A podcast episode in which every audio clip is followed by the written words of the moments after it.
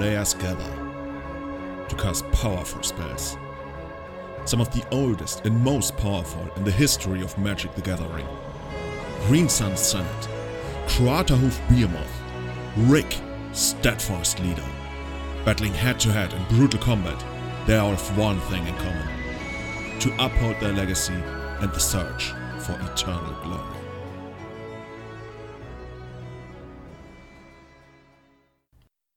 The Eternal Glory podcast is brought to you by the minds behind Bashan Raw on YouTube, The Raven University, and the epic storm dot com.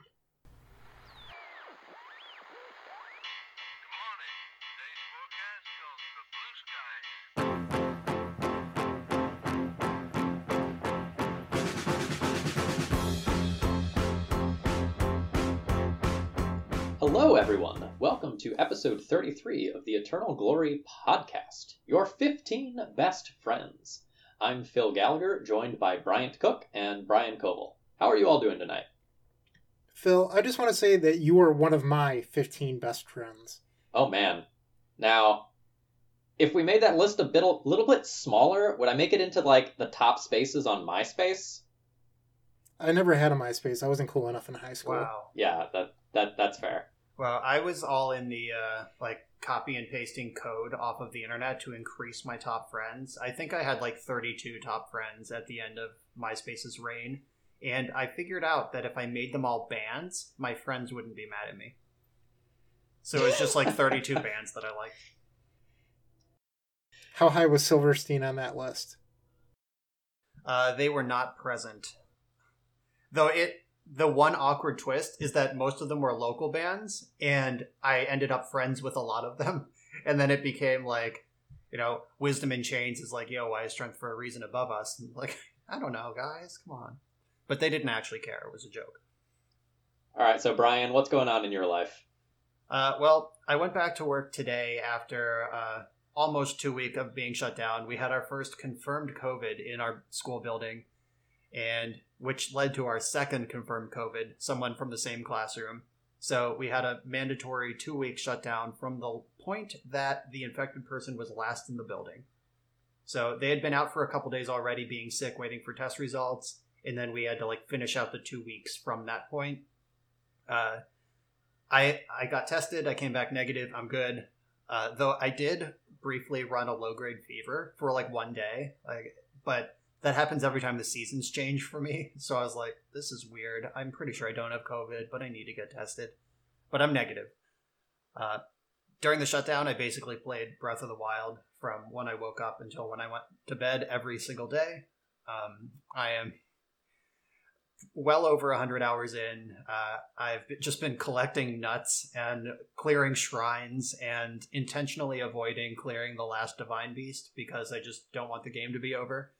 And I'm currently on a self-prescribed break from the game. Like, uh, Sunday night, it's Tuesday right now, Sunday night, I was just like, I gotta stop. And I put it down and went and did something else, and I'm intentionally not going to touch it for a few days, just to get some sense of normalcy back in the real world. Uh, but mostly I haven't left my house since the last time I talked to you guys. What's up with you, Phil? Um, I, too, have been on a gaming binge. Um, I've been playing Metroidvania games, um, for anyone in the audience who's not familiar. It's games like Metroid and Castlevania. Metroidvania. So I played through Time Spinner, which is this Metroidvania that randomly has, like, interesting themes on sexuality and all sorts of uh, non-traditional relationships, and that was really cool. And now I'm playing Bloodstained Ritual of the Night, um, which is this like very much Castlevania-inspired game. Um, I think the guy's name is Kojima, who was one of the primary people working on Castlevania. Konami said, we're not making more Castlevania. So he said, fuck you, I'm going to make my own Castlevania with blackjack and hookers and cat ears. And he did. Perfect. Uh, and that's been really fun. Uh, been... Been doing some Hades for the, the channel that's uh, currently taking up my Monster Train time slot because all the Switch players are just adoring Hades right now. And uh, at Bryant's suggestion, I picked up Lovecraft Country. Fuck yeah! Uh, going in, I I'm going to say I expected more Lovecraft, but what I got out of it was this really like nuanced and interesting work about race relationships. And it's really cool. So I didn't necessarily get what I wanted, but I got something that was really interesting. Yeah, it's safe to say nothing about that show is what I expected it was going to be. And I am not mad. It, it is better than what I expected it was going to be. Yeah, I, I went in, I'm like, all right, gothic horror, here we go. I'm so excited. And after an episode, I'm like, man, I'm kind of disappointed. And then I understood what the show was trying to do, and I'm like, you know, this is good. Definitely. I think there was only one episode that I was a little low on, and it was the haunted house one, because it felt very similar to the first season of American Horror Story. And then once I got that out of my head, I enjoyed the rest of it, but for a little bit I was down on that episode. Yeah, I'm at, I don't know, five or six episodes deep right now, and that was definitely the worst one for me so far. Yeah, that that that was the one where it just like suddenly totally snapped in tone too, right? Where yeah, we, we were on we were on one adventure, and then it was just like crack, whiplash. What are we doing here? And it takes like half an episode to reorient to where you are, but it's worth it. Don't don't give up. Yeah, the show's great. All right, Brian, what are you doing to fill your time? Well, I'll be completely honest. Like Brian, I haven't really left the house. I've just been binging television shows. Uh, the old lady and I watched Woke on Hulu. It's a story of a uh, black cartoonist, and it's the story of him becoming woke. Guy's in his early twenties, doesn't really experience or acknowledge the stuff going around him, and all of a sudden one day that changes. And it, it's a comedy, but opens up your eyes a little bit. It's definitely worth watching. Uh, other than that, Cobra Kai on Netflix, I'm I'm behind. I'm behind the times. I know season two came out a little bit ago. I watched both seasons in two days over the weekend. I was hooked. Uh, the show's a little cringy at times for like teenage drama reasons, but also things they say. Like uh, it really opens up your eyes to like the stuff that people used to say that is no longer acceptable. And I think that's what the show is trying to Uh, demonstrate, is like you can't call somebody a pussy anymore. Like that doesn't translate well to twenty twenty, and every time it happens I like I'm sort of taken aback, and then I'm like, I guess that's what they're like trying to show here, but it always catches me a little bit off guard. Yeah, I think they did a good job of like uh like Johnny, who is the the bully, the like blonde kid who Daniel fights in the original Karate Kid movie. Like, he's the dojo leader now, if you're not familiar with the show. And he's just, the show starts with him as toxic as he was in nineteen eighty-five or whatever. And he's just slowly learning that's not how you behave in a, in the world anymore. And meanwhile, we learn that uh, the Karate Kid himself, Daniel, has become kind of bitter in old age. So, like, they both end up just below the bar of a person you actually like, which I think is cool because there's not a clear good guy or bad guy. They both kind of suck, and they're you see them both like flirting with getting better, and then some stupid thing happens and toxicity takes over, and then they both suck again. And uh, it there's just like two anti-heroes in the show, which is kind of interesting. Yeah, it's not a must watch by any means, but I enjoyed it. And then a show that I cannot get enough of is The Boys. I don't know why like someone didn't force me to watch this sooner. It is directly up my alley. Uh, I watched the one and a half seasons that were released very quickly last week. And then I needed more, so I bought all of the trade paperbacks. They're actually supposed to be delivered to my house today. Uh, but the mail carrier decided that I needed to pay extra postage because of uh, media mail versus actual mail. Comic books slash trade paperbacks count as media mail, so I will be getting those tomorrow, and by the time uh, the next episode airs, I probably will have read all twelve trades. Yeah, I highly recommend the show. Um, we were talking about this before we went live, but it's it's definitely the sort of show, show that is not holding anything back, and it's just kind of one of those, like, bite your knuckles, and it's just like, oh, damn, they, they just did that. Um... It's very enjoyable media. Yeah, I, I saw a uh, Twitter thread like uh, three episodes into this current season of uh, people I know and like who were saying like they're giving up on the show because now it's just fucked up for the sake of being fucked up, and it's not actually like producing a compelling story anymore. And I w- I've watched the six or seven episodes there's been so far, and I haven't had that experience, so I wonder if I'm just dead inside. But I certainly am enjoying the show, but it, it is not for the faint of heart. Yeah, there's definitely some social commentary going on as well, but it's uh, impossible to talk about that without going like real deep into spoiler territory. Yeah, not going to touch it, but absolutely. Uh, if you can stomach some uh, gore and grime and adult content, uh, there there is a good story being told. All right. Uh, anything else you want to say before we start going into feedback? I'm good. All right. Let's do a live. I mean, that's what we do every week, so I don't think that really requires any changes. Anyway, moving on to the donations. Uh, thank you very much to Henrik Korkutz, Rudy Summers, Evan Graveno, and Samuel Best for supporting the podcast. It is very much appreciated. Donations keep other Phil, our editor, Phil Blackman, paid and, you know, keep the podcast edited. That is true. Uh, so, feedback. Uh, first item of feedback uh, we're going to talk about. Uh, Phil and I spent like five minutes last time talking about like Trump's patriotic education speech. Uh, as educators, it's something that concerned us. And there was some pushback, like, stop using your platform for political stuff. Just shut up, talk about magic. And uh, so I, I felt out the community. I posted a Twitter poll. Uh, sixty percent of people like and actively expect side tangents out of a podcast. twenty-five percent are indifferent. eleven percent wanted us to just shut up and stick to magic. And the remaining four percent just don't listen to podcasts and have no thoughts. So that's an eighty-five percent uh, of people who are into it, or at least don't care. And for for me, and I, I believe I speak for my co-host too, uh, podcasts are about the human interaction. Like, you can read an article or just pour over deck lists if you just want to know about Legacy, but we are three humans and we're here to talk, and hopefully our banter and real world uh, thoughts are worth more than just, you know, sitting down with yourself and pouring over deck lists. Like, we're we're here to hang out, and Legacy is the backdrop.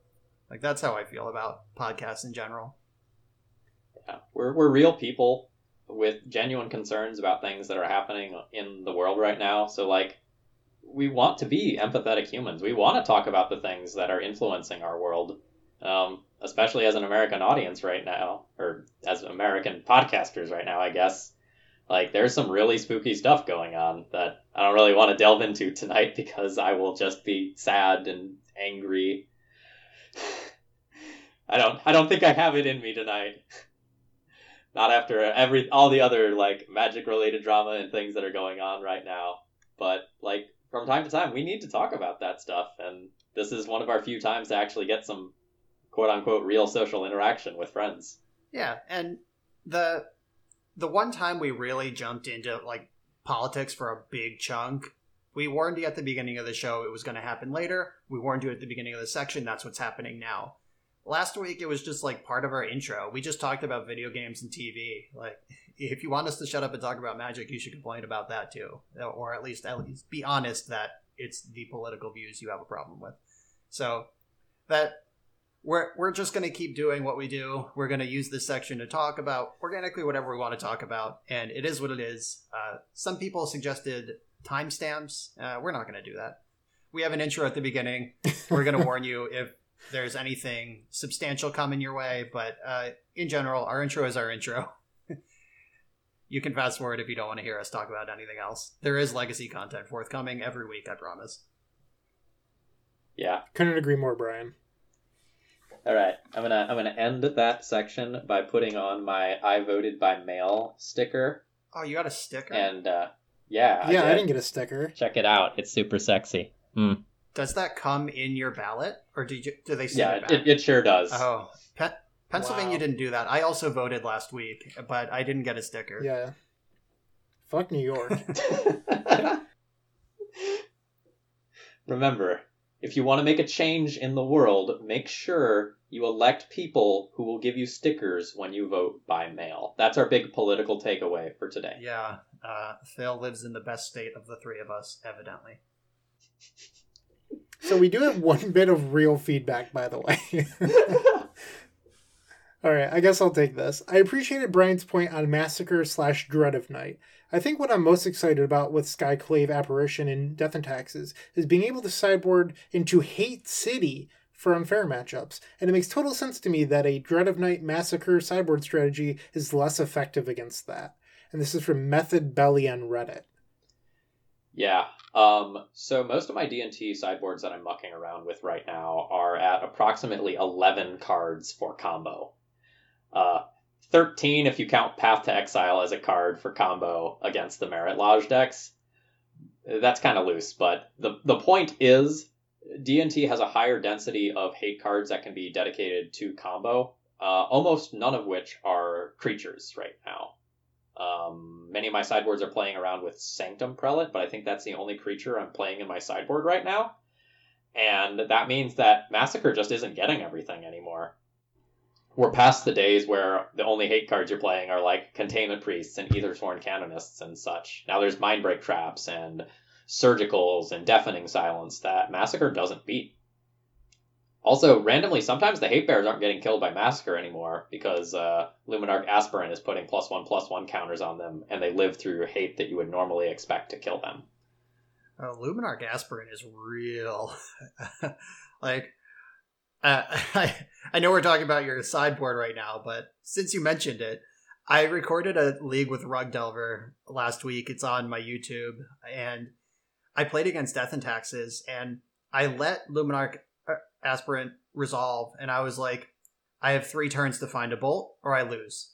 Like, I'm not going to burn a force on this. I don't think it's that important, but I am going to need to aggressively cantrip to find the bolt in the next two turns or I'm dead.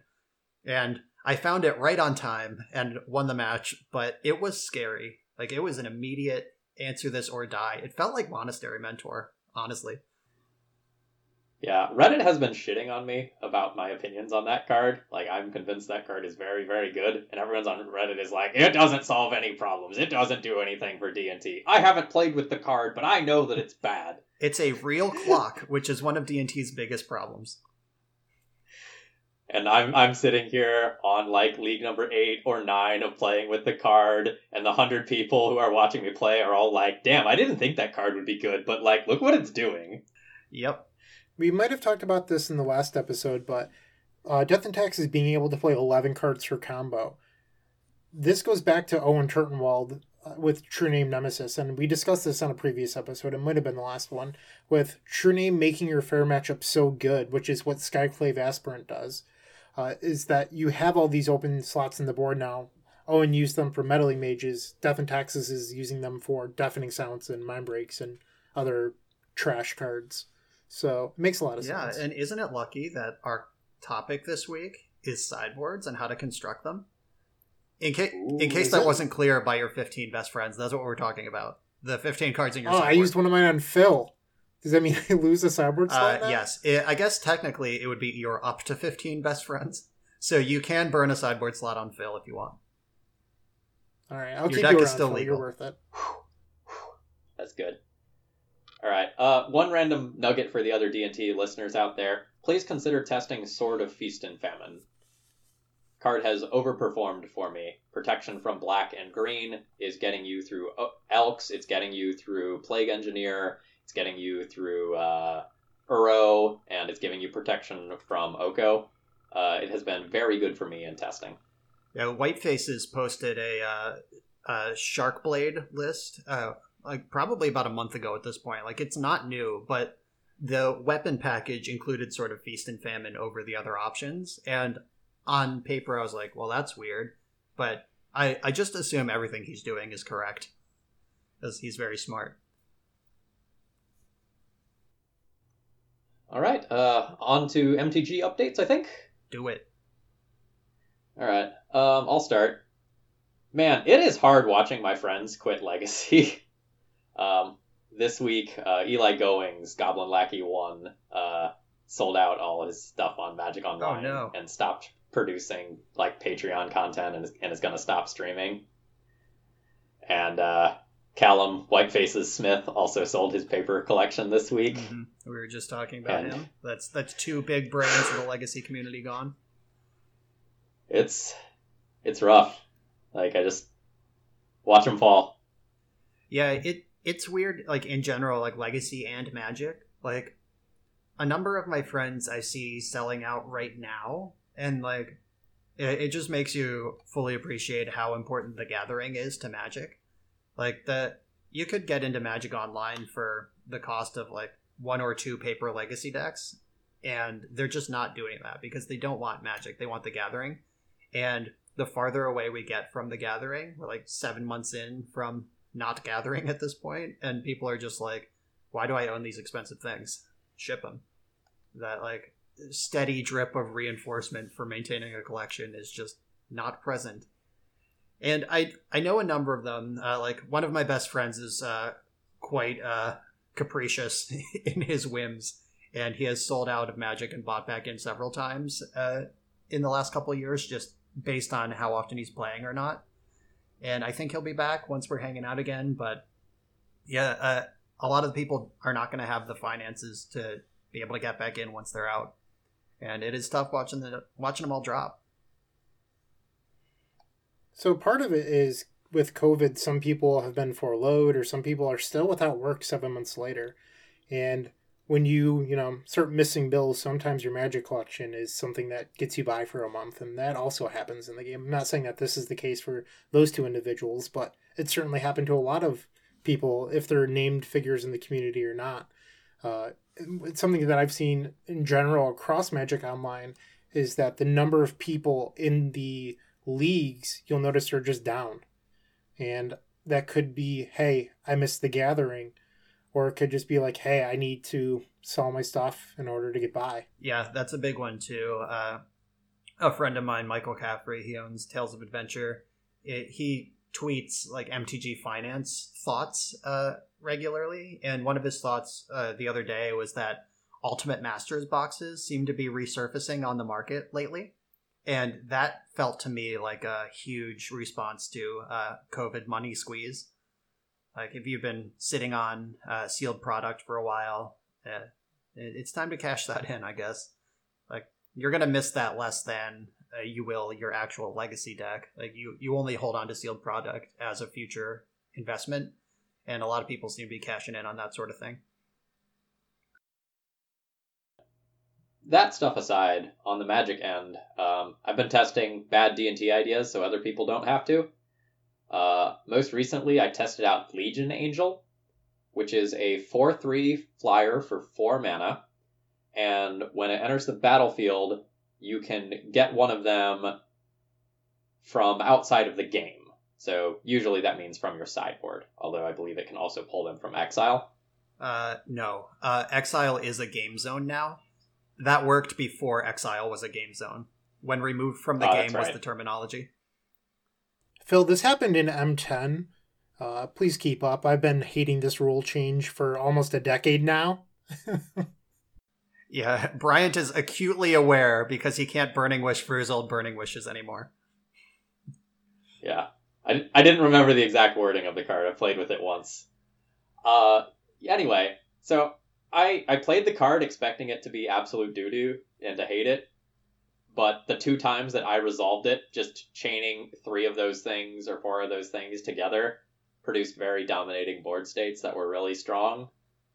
So the card falls into the category of, this isn't a meme, but it's not great.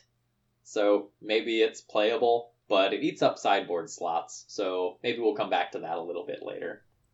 To jump ahead for a little bit into my section, I played Snow in a Legacy Challenge. And I faced a list with the Legion Angel in it. It was really good. It definitely, like, burned some resources. I ended up winning the match by the skin of my teeth, but it was an issue.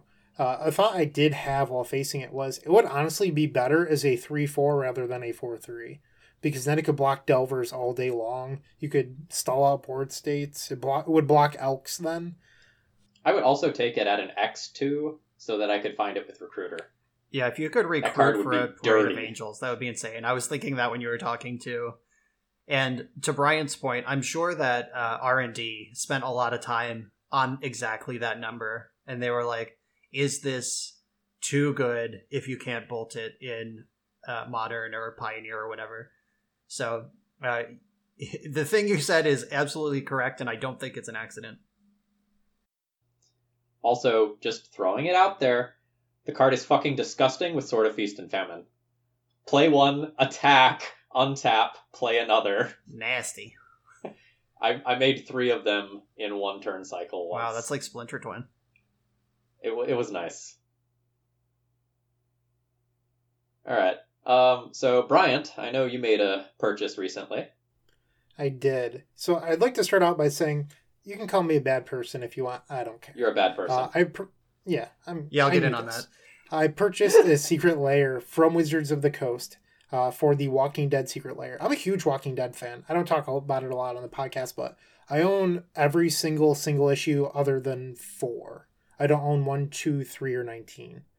Uh, nineteen's the first issue of Michonne, and the others are just worth way too much money. And I've watched the show. I've read all the comics. I have a bunch of random crap. Uh, I like The Walking Dead, so I figured it'd be cool to buy this. I haven't decided if I'm going to keep it sealed yet or try to get all the cards signed by the artist and then the people in the show. I think that would be pretty cool. But I just want this for the sake of owning it. I think that it's pretty cool. And I never buy this stuff. Like, Wizards doesn't usually get my money. If it's not Japanese or foil and goes into some sort of storm deck, I don't want it. But Wizards found a way to get me to spend money, which I haven't done that on anything else in a very long time. Um, some people were complaining that like the Secret Lair stuff being direct is an issue because like the secondary market doesn't get to capitalize. Well, the secondary market got to capitalize on the fetchland ones, right? And then like they kind of ruined their chance in my opinion because like the M S R P on those was very low. And then the secondary market was like, well, you're getting five fetch lands. Misty Rainforests are worth this much, and Scalding Turns are worth this much. And before you knew it, that Secret Lair fetch land thing was like three hundred dollars. Like, nor even near the M S R P. So, fuck the secondary market. Like, you don't get to do that to people. If you're buying it for fifty bucks, you don't get to sell it for three hundred, then complain later. Um, that's at least yeah I mean like the the From the Vault series that they don't do anymore, that was created as uh, a layup for L G S's. It's like M S R P thirty-five dollars or whatever, but like the single value alone in it, all of those was like between one and three hundred, plus they were limited print, so there's collectability, and like they're specifically not making Secret Lair the same thing as From the Vault. And uh, Aaron Forsyth was uh on some uh, live stream earlier this week or last week, and he basically said this model, this idea does not work in any other format except direct from us.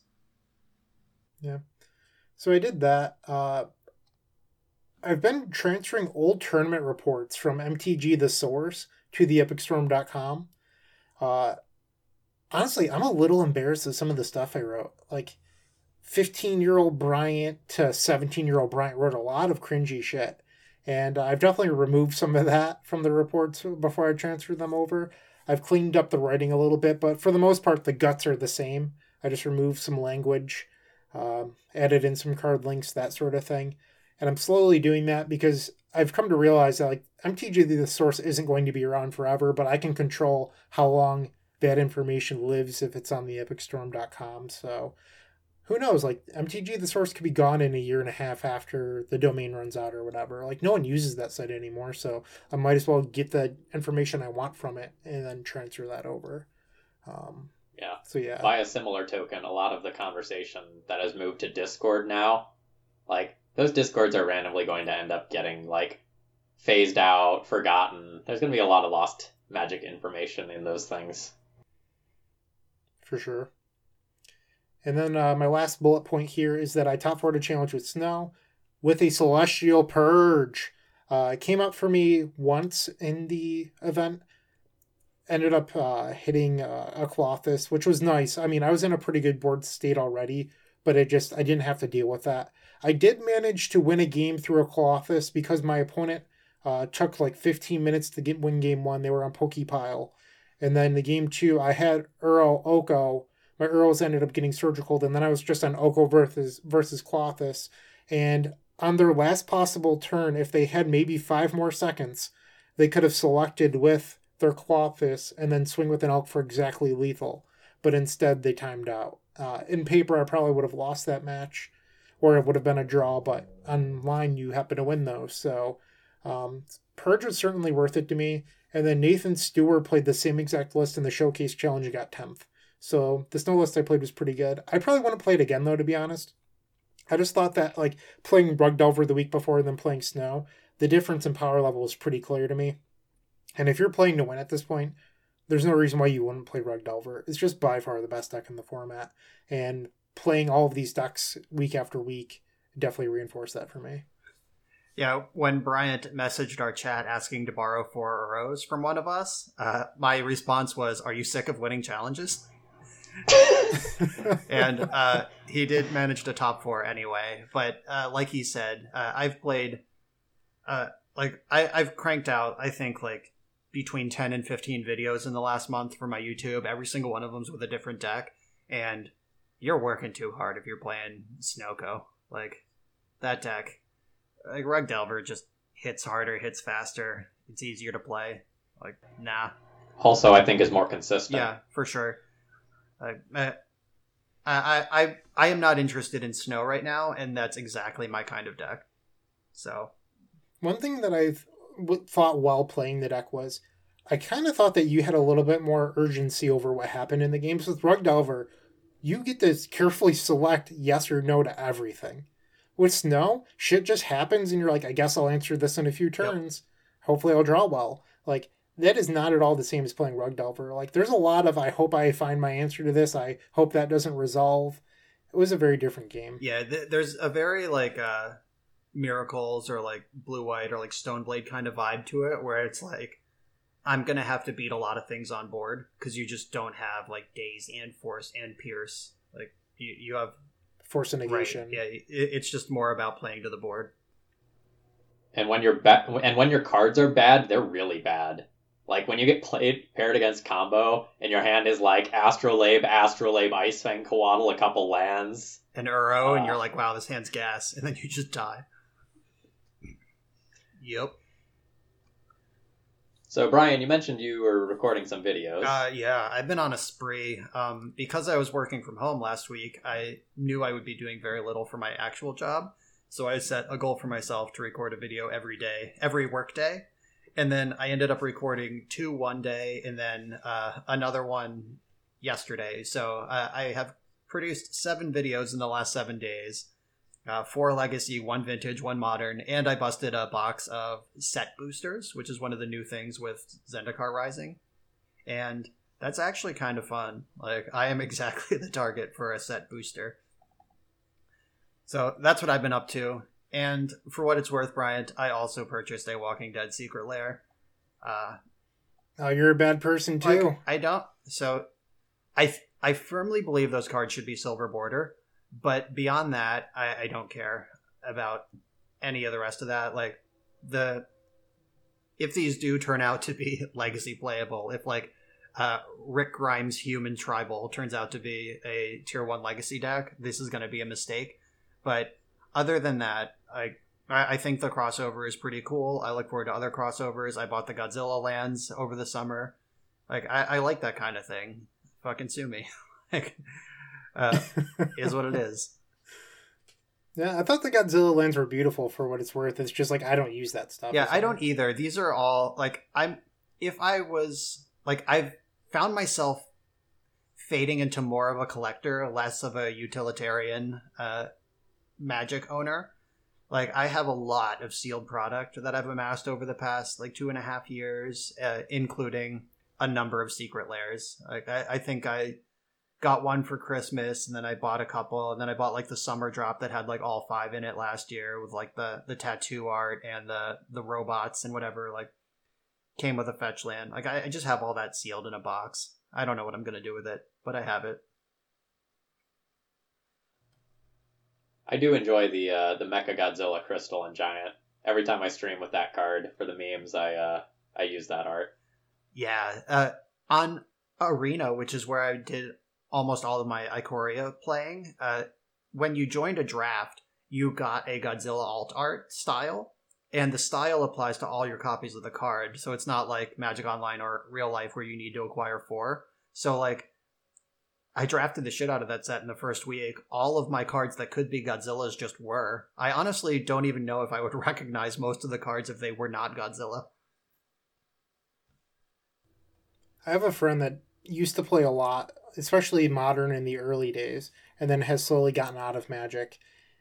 Found out that there was Godzilla cards, instantly became interested, but I know that this person likes silly things. I told them that there was a Godzilla Death Krona, and they were like, I need to own one. Like, I just can't go on without owning one of these. And I was like, I think they're like seven dollars on T C G Player. And they immediately went and bought yeah, them. Yeah, I have a uh, Death Krona, a foil Death Krona, and a misprinted Death Krona. Misprinted foil Death Krona. Like, I, I kind of went ham on, like, seeing the... Like, again, this is me just fading into being a collector in, and less of a... Well, not less of a player, but in addition to a player, also being a collector. It's like, this is a one print run thing. It's a weird crossover. Like, this is something I probably want to own. So I, I have those. I wanted to ask you, I can't think of the name of it, and it's a little pervy, but do you own, like, the foil goblin from Onslaught that has a penis if it's foil, but if it's non-foil, it doesn't? No, I don't what? even know what that is. This is new to me. Uh, I'm trying to think of the name. It's like Ember something. It's a real thing. Ember Dick Goblin? Is that the card? It's like a three and a red for a two two. Uh... Oh, I was so close when I Googled it. I typed in Goblin Ember Onslaught, and there was the first thing that came up. Ember Mage Goblin. All right. Hold on. Yeah, we're all just pulling up Scryfall right now. Okay. So is it just like dangling out the bottom of his loincloth if it's foil? How does this work? Yeah. Oh, yep. Is it? Yeah. Yep. Since we're on the topic of, like, random oddities, like, I remember seeing this as a kid and people just, like, mass buying them. Like, the traders in my area were like, how many do you own? I have five. You, will you trade any of yours? I'm trying to get two play sets. Uh, I'm trying to pull up foil art of it, and I... I just Googled yeah, it. Yeah, I, I have it up. I, I don't see the, the D, but all right. It's there. Oh, wait. I do people see it. Are... It's... It's. I assumed it was, like, foil related, but it's straight up just, like, part of the art. Yep. What the fuck? Yeah, it, it looks like a, a parsnip. It's different in the non-foil. Yeah, it's that just entire, like, painted piece of the art does not exist in the non-foil. Awkward.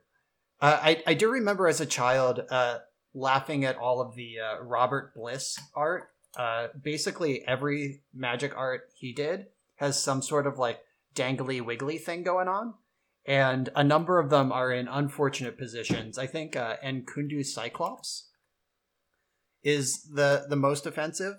It's like leaping into the air completely nude, and it has like a wiggly little D. Yeah, that is pretty weird. I'm looking at it now. Yeah, that's on the foil. What did you do? I'm glad we went Bill. way off topic. Reddit's going to be mad at us. Oh, well. Oh, they did uh, Reanimate. That's actually a pretty difficult signature to get. Like, signed Reanimates go for a bunch. Yeah. Uh, I, I'm pretty sure Nkundu Cyclops was a self-portrait, and Robert Bliss lives nude in the woods. That's why it's so hard to get that signature. And he signs it with his wiggly appendages. So, oh. all right. Get, can we get back on topic, Bryant? Quit derailing us here. Capping off this conversation, person. I have four copies of Rick on Magic Online now. Brian, you're welcome. Brian sent me a message. It was like, Phil, ASAP, log into Magic Online. Ricks are one dollar on Goat Spots. In the time that it took me to pull up Magic Online, which is clicking, typing in my credentials, rebooting Magic Online because I have to download an update, and then booting up Magic Online again, they had gone up to three dollars. And by the time I had finished mine, they had gone up to four dollars. And about one minute later, they were sold out. So... Card is going wild on Magic Online. Someone five oh'd with Rick already in a humans yes, list. Yes, so. uh, Pro Tour champion Greg Orange did it. Uh, uh, he he not only had Rick, I looked at his screenshot. I mean, his, it was his list hasn't dropped yet, but I saw Michonne in play and Daryl in the graveyard. So I assume just the whole pile's in there. They're all humans. I don't think that these cards are going to end up being uh, an issue, by the way. Like, Glenn and Rick have some potential to be playable. I don't think it's going to be like, if you don't own The Walking Dead, you can't play Legacy. No, not even close. Like, people in the Leaving Legacy Facebook group are like, might as well quit and sell my collection now. Magic sold out. I hate Rick. Yeah, so... Uh, imagine like having an Underground Sea in your deck and being like, I can't get the Rick Grimes promo card. Yes, you can. Uh, Legacy players are ridiculous, but I love you all. All of them? Mm, I love most Great of you. Great community. Yeah, that's, community that at large. Right. Yeah. Actually, maybe all of our listeners are okay. Yes, each and every one of you is wonderful. Stick around for more Walking Dead memes and jokes. All right, so like fucking sideboarding. Wait, yeah. I have one more Walking Dead thing I want to talk about. How bad is Daryl against Caracas? Because Daryl gives your opponent three zombies when he arrives, and then whenever a zombie dies, you draw a card. Maybe that's what you want to be doing, though, is like, you're like, I want to play like group hug in Commander. I want to give all my friends zombies to attack my enemy. I'm talking Hold about on, Legacy. Dude. This is a Legacy podcast, Bryant. What if what if we talk about Vintage and uh, you, you play it with uh, the green enchantment? Shit. Uh, Forbidden Orchard and... Oh, yeah. Uh, An Oath. You you Oath into Daryl. Druids. So, yeah. You, you Oath into Daryl and give them three zombies. Good Sounds Good delightful. Plan. And then your next Oath hits Gristlebrand, finally. Yeah, now that your Oath is definitely going to trigger because they have so many zombies. And if they try to reduce their own zombies by attacking, you draw a card. It's crazy, but like Oath doesn't even play like Swansong anymore. It's just Orchard and Okos. Like, yeah, you don't, don't need know. anything else. That's not what this podcast is about. All right. Let's talk about sideboarding. What do we think? If what we do we have think, to. John? I don't like doing it. I don't think my opponent should either. Just all game ones, mono game ones. Then we'd be arena. I would play the Epic Storm if Magic was only game ones. I would also play the Epic Storm if Magic was only game ones. I wouldn't have to face ones. any null rods or mind break traps or deafening silences. Honestly, I might pick Dredge over the Epic Storm if we were in pure game one world. But uh, wait, does does everyone else know that we're in game one world too, or is it just me? I think it's okay. Right. Then it's pretty easy to hate Dredge in your main deck if you want to. All right, I'm off it. Yeah, I'll play the Epic Storm. To rest in peace or something.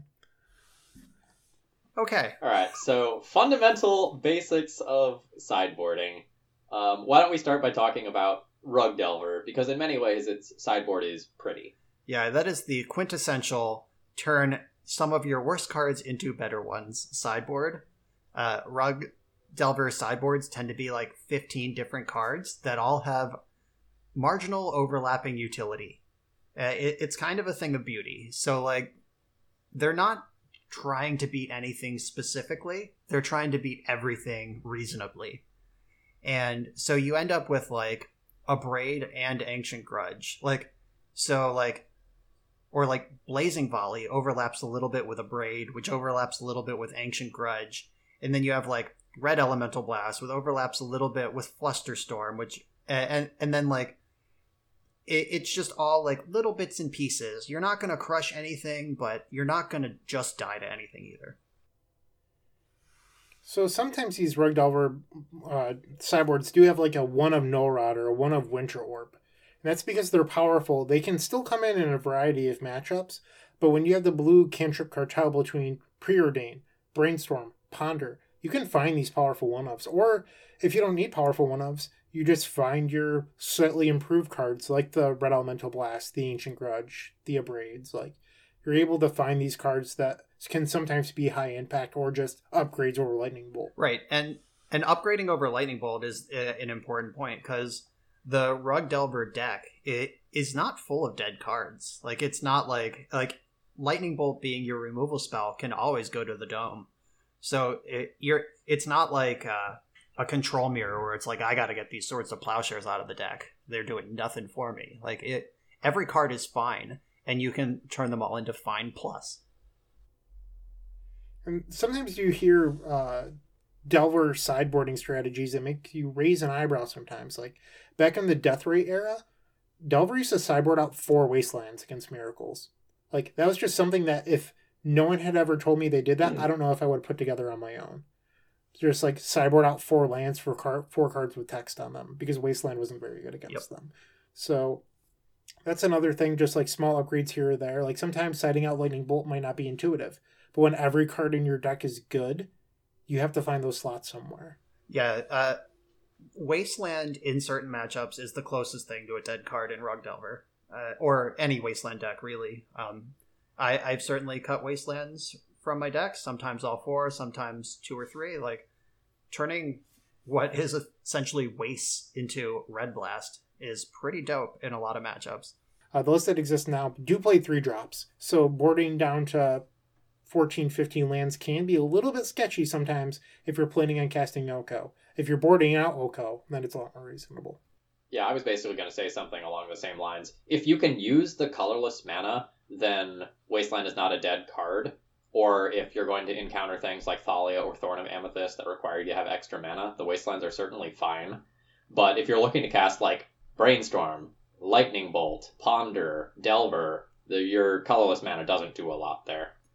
I think it's harder to board down Wasteland now than it used to be, because like you have Arcanist, you have Tarmogoyf, you have Oko. Like there's more colorless pips than there used to be.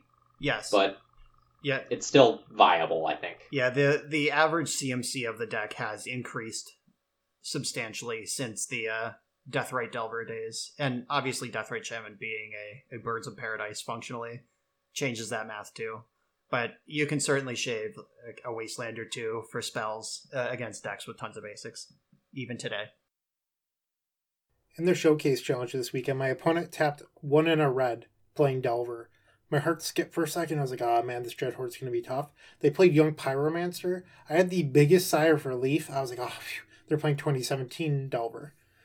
Yeah, uh, it, it is weird how... Uh, nice it is when your opponent casts Young P Z instead of any other option. How the mighty have fallen. Uh, so as far as sideboarding goes, a, a lot of times fundamentally when I'm building a sideboard, I have very specific things that I want to improve in a post-sideboard matchup, with one of the most classic examples being graveyard-based combo. That's something that tends to beat a lot of decks in game one, so you really want to have a game two and three planned for it. So a lot of sideboards start with very specific targeted hate for one or two matchups that are super problematic. Yep, and like you were saying in our intro, uh, I, I used Elves as my example in our notes here, but you're doing the same thing with Death and Taxes. Like, if your main deck can beat, uh, like, Uh, aggro, mid-range, and control, and you just have a hole for combo, you don't need to just slightly upgrade seven cards in your deck. You just need hammers to shut the door on combo. Like uh, the Elves sideboards, uh, Julian Nab is excellent at this, where he he thinks he's going to beat all the other fair decks, and he's probably right. Uh, there's ways to outplay them. There's ways to outmuscle them.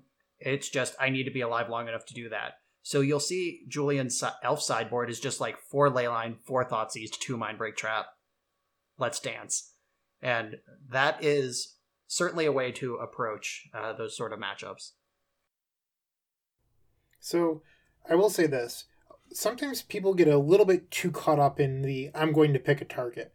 For example, the reign of Black Red Reanimator, uh, when, when Eric Landon was crushing leagues, a lot of Storm players found themselves in a sticky situation because Eric convinced a lot of other people to play Black Red Reanimator, and Storm traditionally has a very tough time with that deck.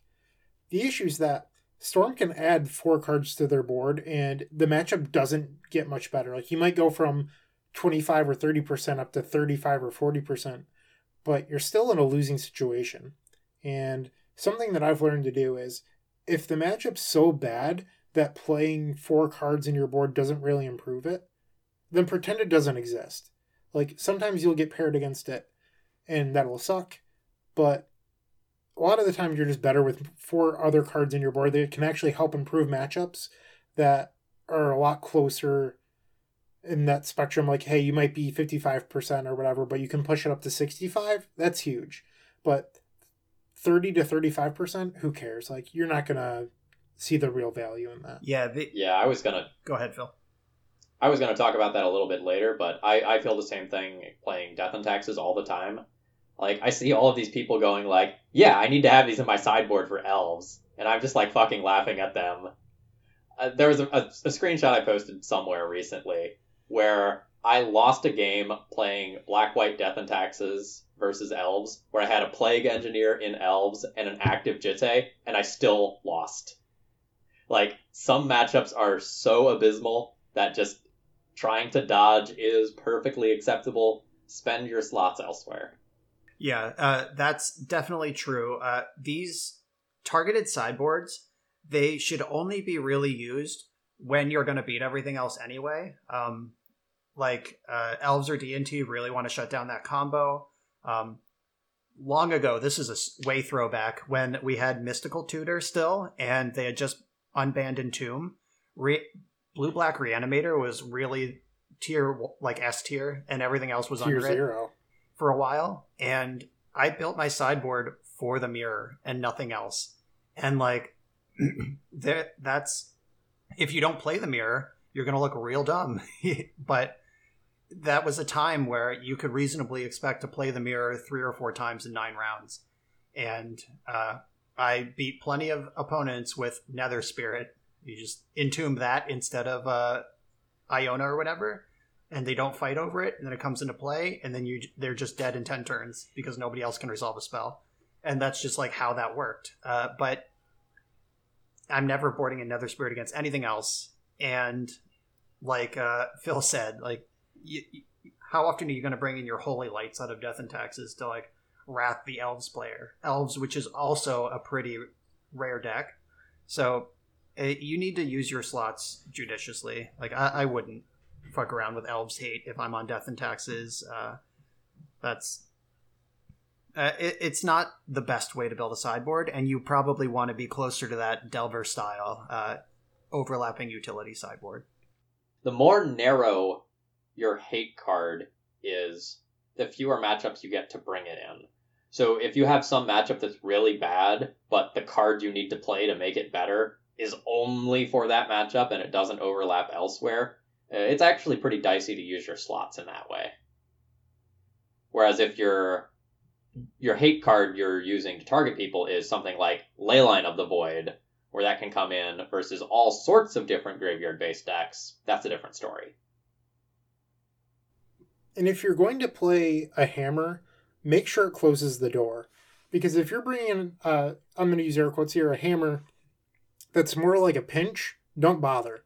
So like Holy Lady and Elves, sure, it might kill their symbiote and like a Heritage Druid, but if they're playing Reclaimers, that's not killing Reclaimer.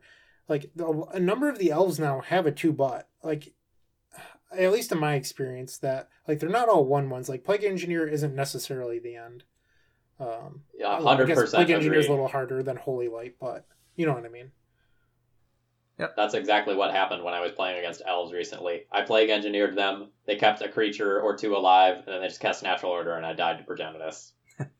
Yep. Uh, that that is how it be sometimes. And speaking of Holy Light compared to Plague Engineer, not that I need to convince anyone that Plague Engineer is a viable legacy card to play, but like that card compared to Engineered Plague, just like a two two body with Death Touch. Like, I bring that in against Eldrazi. I bring it in against uh, like Rug Delver. I mean, Rug Delver has X ones in it, but it also can just trade off with a Tarmogoyf for a Hooter.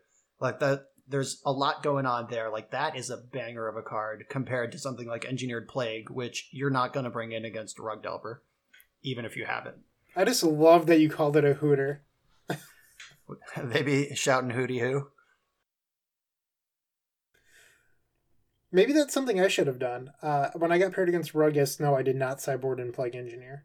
I didn't even, that wasn't even on my radar. But I have thought a few times in the past, like, did that card really need Death Touch? No. No, it didn't. No, it didn't need Death Touch, and it didn't need to be asymmetrical either. they they pushed that twice. They just, like, it, it was printed as a five, and then somebody pushed it up to six, and then someone cranked it up to nine. I think they went to full-on, like, this is Spinal Tap eleven with that card. Like, sometimes you just have to sell packs. Whoa, whoa, whoa. Have you seen the other cards in Modern Horizons? If you want to call something an eleven... Let's talk about Hogak. Let's talk about Urza. Like, I, I think Ren. Yeah, Ren and six. Like, I think Plague Engineer is a safe eight or nine. Isn't Plague Engineer like the fifth most played creature in Legacy right now? Probably. It's bananas. Because Ice Fang's in that set, and, and that's because like it fits into what we're talking about here. Of this, just checks several boxes a little bit while being a hammer sometimes. Like this, that is an excellent Legacy overlapping utility card.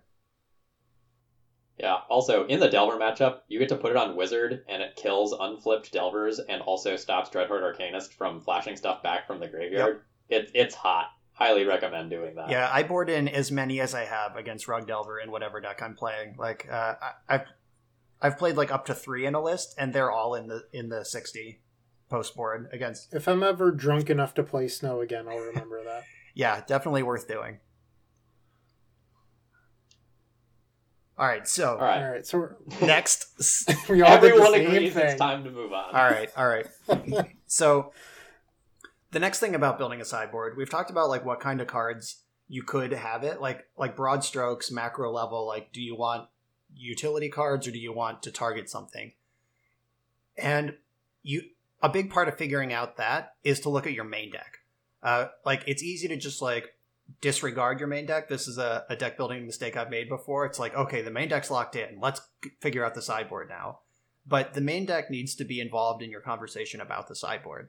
Uh, so like specifically, I brought this up earlier, like miracles, like, so you have four Swords to Plowshares, uh, and like two Supreme Verdicts or whatever in your main deck, but you're going to play Control Mirrors sometimes. And that's six dead cards. Like maybe you leave in a Supreme Verdict in case they sneak a Mentor through, like maybe that's a decision you make, but in general, those are not cards you want in a Control Mirror. So you need six cards to bring in. Like, if you go to sideboard and you just cut all your removal, you're like, these are out, and then you have, like, three Red Blasts and a Flusterstorm, and then just two more empty slots, and you, you just have to put something in. That's something you could have planned for in deck build. This is really important, too, because when your cards are bad, they are often very bad. So when you play a Chalice Mirror... you do not want to keep your chalices in for the post-sideboard games in just about any scenario. Or same with your, your Trinispheres or maybe like your Blood Moons in a Red Prison Mirror. Like, you need to make sure you can get the really bad cards out. Yeah, your Thalia's in a Thalia Mirror.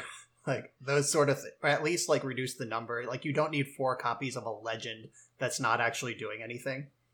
Like I'll, when your opponent is playing Karakas. Yes. And when you're also boarding in non-creature spells. Yeah, exactly. Like that sort of thing you got to think about. Um, uh, and the flip side of that is like, uh, Phil, like I'm going to play eleven cards for combo.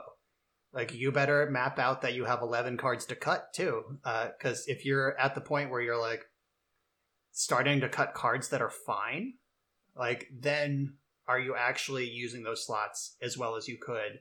Uh, what? How much better is what you're bringing in than what you're bringing out?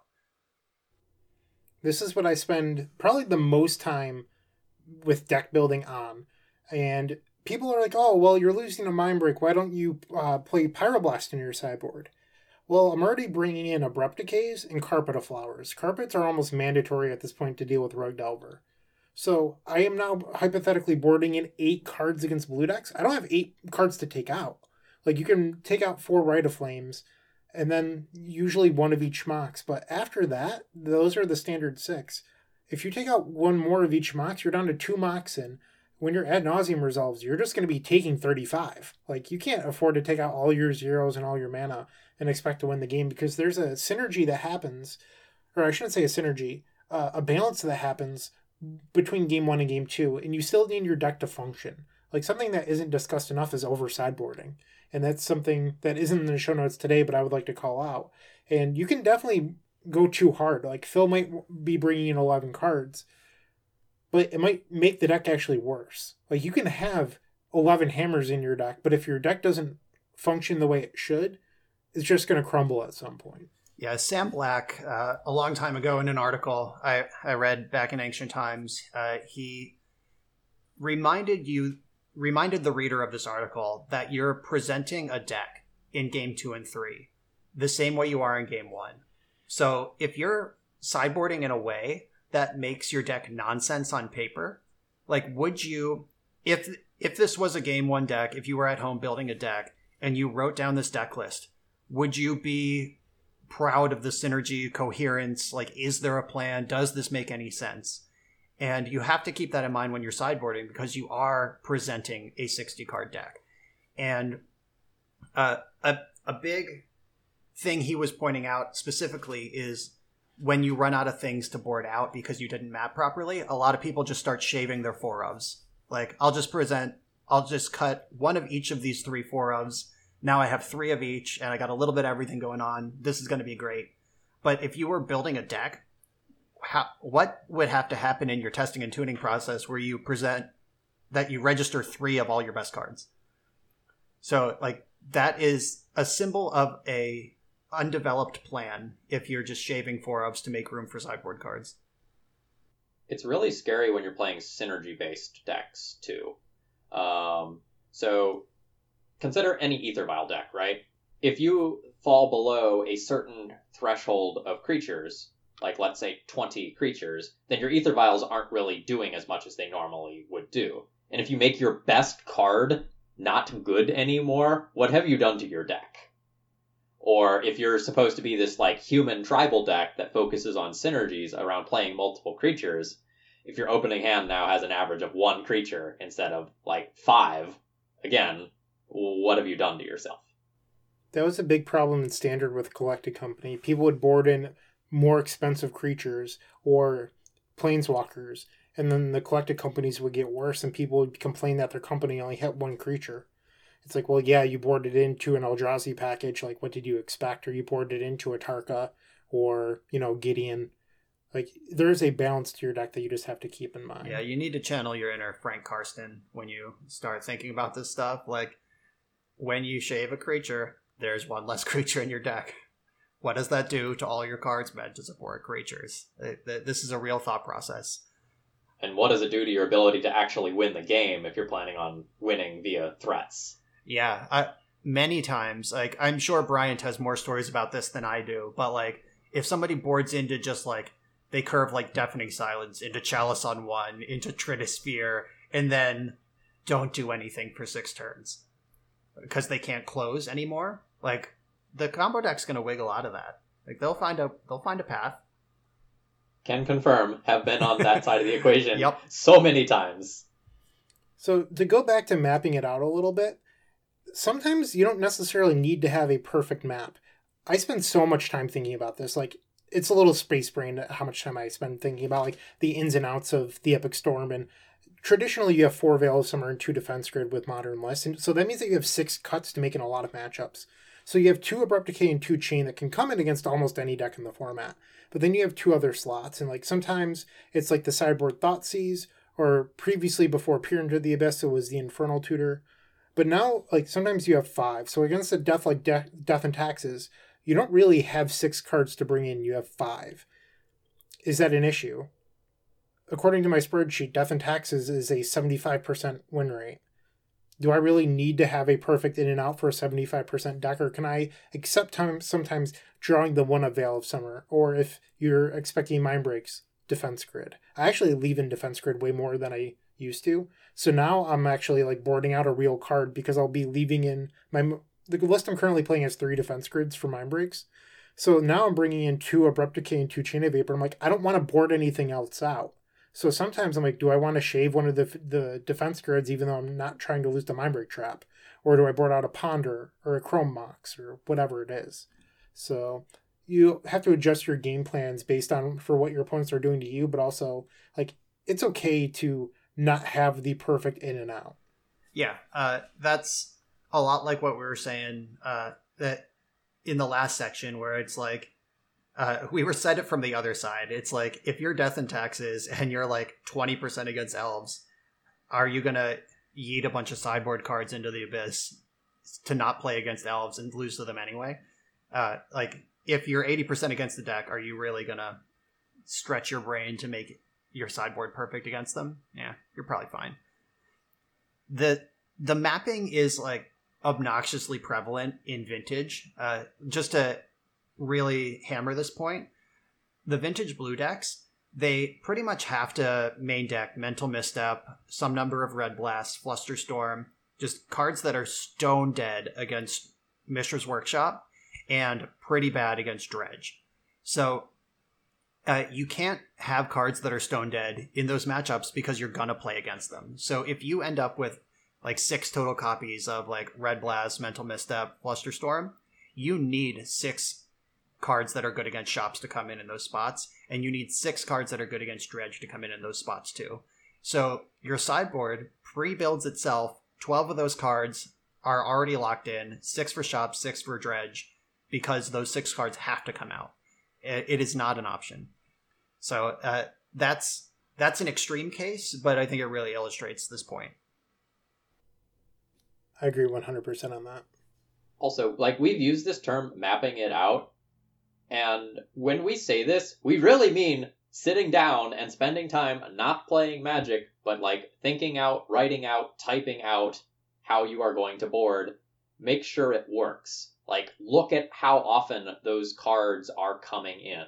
If you have a card in your sideboard that you want, but of the top ten matchups in Legacy or something like that, it's coming in once, maybe you reconsider that. Like, any time before I go to a major event where things truly matter, I sit down and I spend an hour typing out a sideboard map, make sure that it works, and it also lets you relax a little bit on game day.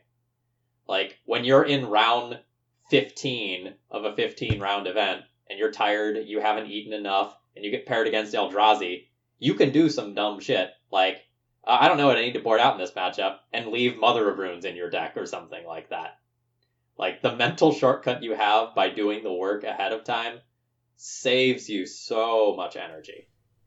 It can also help with deck construction, too. So if I'm sitting there and I go, okay, well, I have eight cards to board in against blue decks, but I'm losing to Moonsnoppy a lot, and I'm playing Rug Delver. Maybe instead of playing the second copy of Flusterstorm, I'll play Blue Elemental Blast. Um, it counters the Red Blast. It can then kill a Chandra. This isn't the the perfect example, but sometimes you'll realize that, like, you just need another card to come in for a certain matchup. And instead of playing the perfect card for another matchup, you play a card that's slightly worse in both matchups, but it's, it's flexible enough to cover both. And I feel like sometimes that's the key. And that's why Rug Delver works so much, like Brian said. It's not all haymakers, but it's a bunch of cards that are slight upgrades or are modular enough where they're applicable to more matchups. Yeah, I...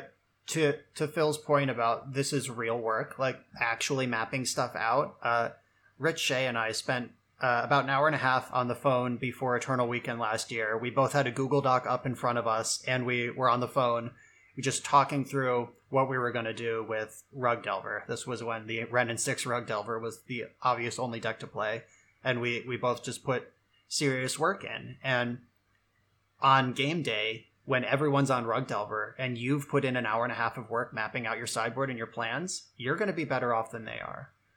Uh, likewise, what Phil said, uh, like building your fluency of these decisions that you need to make, uh, that matters a lot too. Uh, not only for mistakes made, like you are going to make more mistakes if you're not fluent. That's what playtesting and thinking about it is for, but also your pace of play. Uh, you could get into trouble with that. Um, Uh, there was once a uh, a famous team match. Uh, Chris Stagno and Alex Bestecki were my team, and we were playing as a team. And Chris made his opponent cry, like actual tears, because uh, Chris was on blue-white control, the opponent was on elves in modern, and the opponent was eating up way more of the clock than Chris. And Chris was playing crisply. He was just playing a deck that takes a while to win. And like thirty minutes into the match, he called a judge to watch for slow play. And at the end of the match, the opponent, with like tears in their eyes, were like, just so you know, I was not slow playing. I have just never seen this matchup before and needed to figure out what to do. Like, yeah. And thus playing too slow. Like, that's the sort of thing where it's like, uh, you are hurting yourself in a variety of vectors in the tournament by not doing this work before you get there. And it's only really tough the first time you do it. Like, the first time you sit down to really map out a sideboard and you haven't done it before, it is going to take you a while. Like, it might require you physically moving your cards around, trying to, like, imagine the in-outs. But once you've done it a handful of times, it just ends up being kind of cathartic and a really good experience. And it, it doesn't feel like work. It doesn't just feel like you're typing away at an Excel spreadsheet or something like that. It feels like you're actually figuring stuff out. So don't get discouraged if you try it once and you're like, man, this sucks and it takes forever. Yeah. If you watch my videos, like most of my videos, I'm playing the deck for the first time. I just saw a spicy list and wanted to record a league for it. And you can tell compared to like when I play some blue based Monastery Mentor deck, like I'm just throwing cards in and out of the sideboard. It It's like, and I can explain why I'm boarding the way I am instead of spending all the time thinking about how I should sideboard. Like, you can tell the, the quality of my play, the quality of my content. Uh, like, like I'll, I, in my like Maverick League I played last week, it, I'm sure there was at least one where I was like, oh shit, Thalia is still in my deck. Like, that's the sort of thing that's not going to happen if you just get your reps in and put a little thought in beforehand. Oh God, I didn't bring in an answer to blah thing that is currently beating me. Uh, yes. Um, in my, my modern Death and Taxes league that I recorded, I my opponent had a turn two Torpor Orb, and I was stone fucking dead. Zero outs to that card, except just beating them in combat with my one one creatures. So uh, that's the sort of thing that would be better if you had just a little bit of thought. All right. Do we have anything else to say for uh, our section two here, mapping it out? No, let's keep it rolling. All right. So our next section is uh, is titled Going with the Flow. Yeah, this this one is a big one for me. Um, it another thing you'll notice in my content, uh, if you watch my videos, I try to talk through everything that's going through my head in sideboarding. You'll see cards go in, out, in, out, back around, like in, until I settle on something. And then I'll do something totally different for game three based on what I saw in game two. Uh, or or if my understanding of the matchup has developed over the course of game two, going into game three. Uh, a lot of people, like content these days, sideboard guides. That's the money. Like if you have a Patreon that produces good sideboard guides before the that week's Star City Open, you're gonna have you're gonna make some money. Like that's what people want. And it's important to remember that a sideboard guide is not a law. It is not always true. Even the people producing the sideboard guides say, like, these are just general thoughts. Like, preach. Use your brain. Really, all the sideboard guide actually is, is insight into how that writer approaches their matchups. And that is valuable insight. Don't get me wrong. I love sideboard guides. Like, they, they shortcut a lot of the work for me. Uh, but you have to reverse engineer the sideboard guide to figure out, okay, why do they want it this way? Not just accept that, okay, yeah, this is what I do. Because you might disagree. You might see something that uh, changes the the the metrics. Uh, and like, oh, I see why they thought this, but seeing what I did, that's not true anymore. And so let's talk about uh, one of the most obvious, like going with the flows, which is play versus draw. Um A lot of decks, especially blue decks, uh, care a lot if they're on the play or draw on what cards they have in. Um, sticking with the uh, Rug Delver, because it's so popular these days, Force of Will versus Daze on the play and draw. Um, this this is a big one. Um, so if you're on the play, Daze is a card neutral counterspell, and you should be ahead on mana to be able to cast it. If you're on the draw, you're up a card. So if you Force of Will, if you lose a card to Force of Will, now you're at parity. If you Force of Will on the play, you're down a, down two cards because they drew a card and you pitched one. So the the shift just on play draw for Force of Will is enormous. And on the other side, if you have Daze on the draw, they're up a land already. You Daze something, you're down two lands. It is what you Dazed worth being back two lands in a game of Legacy, which is frequently decided with two lands in play. So you really, really have to think about those things. And additionally important, that is not to say cut Daze on the draw, cut Force on the play, because there's probably some number of reasons to have a mix of both. Uh, I will rarely cut all of one in when I'm playing a Delver deck. I usually have four or five total between the two cards. And Good luck guessing which one, because I'm constantly changing it, and that's part of the plan too. That's what I did when I played Krugdolver a couple weeks ago as well. Uh, there's two points that you made that I would like to rewind to before you talked about uh, days. The first being that th- it is a guide, not a law. In a lot of my videos, like you, I create YouTube content. I will get comments that say, well, your cyborg guide says in this matchup you do this, but you did this. Explain why. And it's like, well, I saw this in this in game two. My plan doesn't account for that, so I need to adjust in order to beat that card.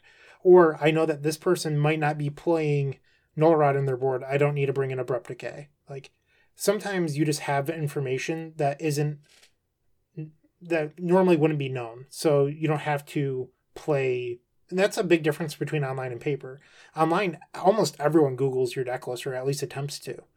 Uh, sometimes they won't, but like a large majority of people are on Google looking up your most recent deck list, especially in challenges.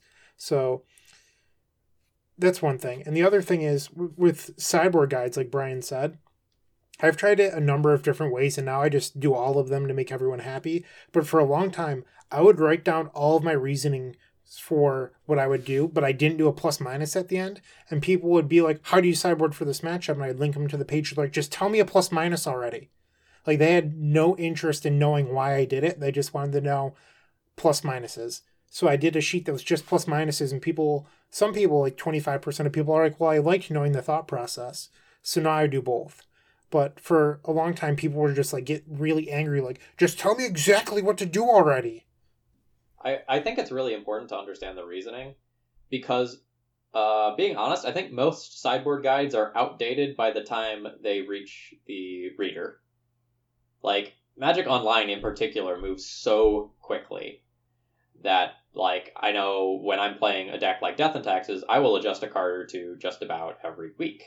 And if I were to go and write an article on sideboarding now, next month my deck list might be a handful of cards different, and those cards, those couple of cards changes might actually impact what I'm bringing in and out for matchups.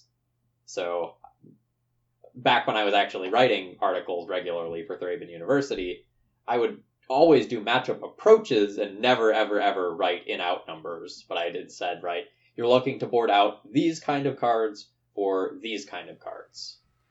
Yeah, that's a very teacherly way to approach that. Uh, the it this is the uh, give someone a fish versus teach them to fish uh, thought process. But the twist is you're not even necessarily giving them a fish if you give them numbers. If they don't know what to do with those numbers, then uh, you've given given them a fish skeleton. There might be some meat on it, which is probably not what they wanted to eat. So another play draw thing, very recently, this is a quick example, uh, in my Elves League I recorded, um, I played an Elves Mirror, which is a, a shit show. It's basically just uh, pedal to the metal, who's going to get this done first. And I won game one, and then in game two, uh, the sideboard had four Thoughtseize, three Abrupt Decay in it, as cards I could bring in. Um, and... I determined that there's not going to be time for an Abrupt Decay, so I just cut that, even though, like, conventional wisdom might dictate, like, I want my removal against elves. Like, not if it costs twice as much as the elf itself. So, it, while I need to be developing my own combo, like, nope. So, Abrupt Decay was just off the table for me. And then Thoughtseize, it was like, do I want to react, or do I just want to go fast? So, I had the Thoughtseizes in on the draw, where I would have an extra opportunity to react. And then I cut them and just presented my main sixty again when I was on the play. And just, I, I'm not going to try to react. I'm just going to go fast. And I ended up winning the match uh, following that plan. Uh, I did lose game two. Thoughtseize wasn't enough. And then, uh, you know, fuck it for game three. Let's just go. And I, I think that is the right approach to that matchup. Like, sometimes the sideboard is just decorative. I did something very similar a long time ago, Brian. Back during the Probe era, uh, when I was playing the Epic Storm, on the draw, I would board out four Ponder for four answers against Death and Taxes. But on the play, I would present my main, because on the draw, I felt like I needed to have answers in case I couldn't win on turn one. But on the play, they have to live for two turns before they get to play their card that matters. So why wouldn't I just present the best sixty I can? Exactly. Yep. Uh, on a slightly different note, you don't always play the matchup the same way against two different players. Um, very obviously, sometimes there's a skill gap, and you can identify that. And a lot of times I will board differently versus a weak player versus a strong player. Oh, definitely. Um, so let's take something like the Death and Taxes mirror.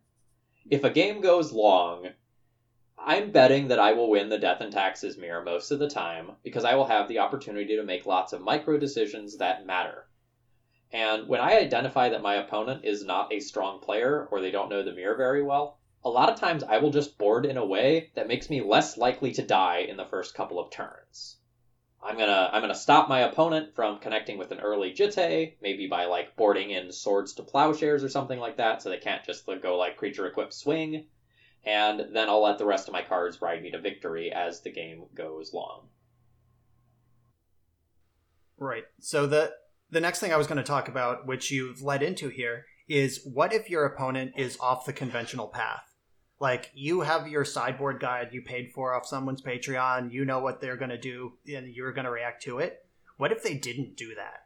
And maybe it's because they are a weaker player. Maybe it's because they're a much stronger player. Maybe they're just leveling you in some way. Um, I think I've told this story on the cast before, but uh, one time I was playing... The one time I played Death and Taxes in a tournament, I played against my friend on Rugdelver. And I was like, okay, I, I this is what I'm for. Like, this is what my deck is for to, to beat on. And in our game three, he cast three Force of Wills on three key spells. And the conventional wisdom at the time was you board out Force of Will against Death and Taxes, which is not conventional wisdom anymore. I, I think that is wrong. I think he was ahead of his time. But afterwards, I was like, what are you doing with all those forces in your deck?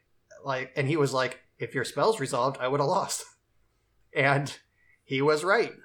So uh, I did not expect him to have a deck full of Force of Wills. I just assumed all my spells would resolve, and I lost as a result. I just always led on my best spell because it's going to resolve. Like, I n- never tried to bait anything. I never tried to adjust my play. I didn't change my sideboard.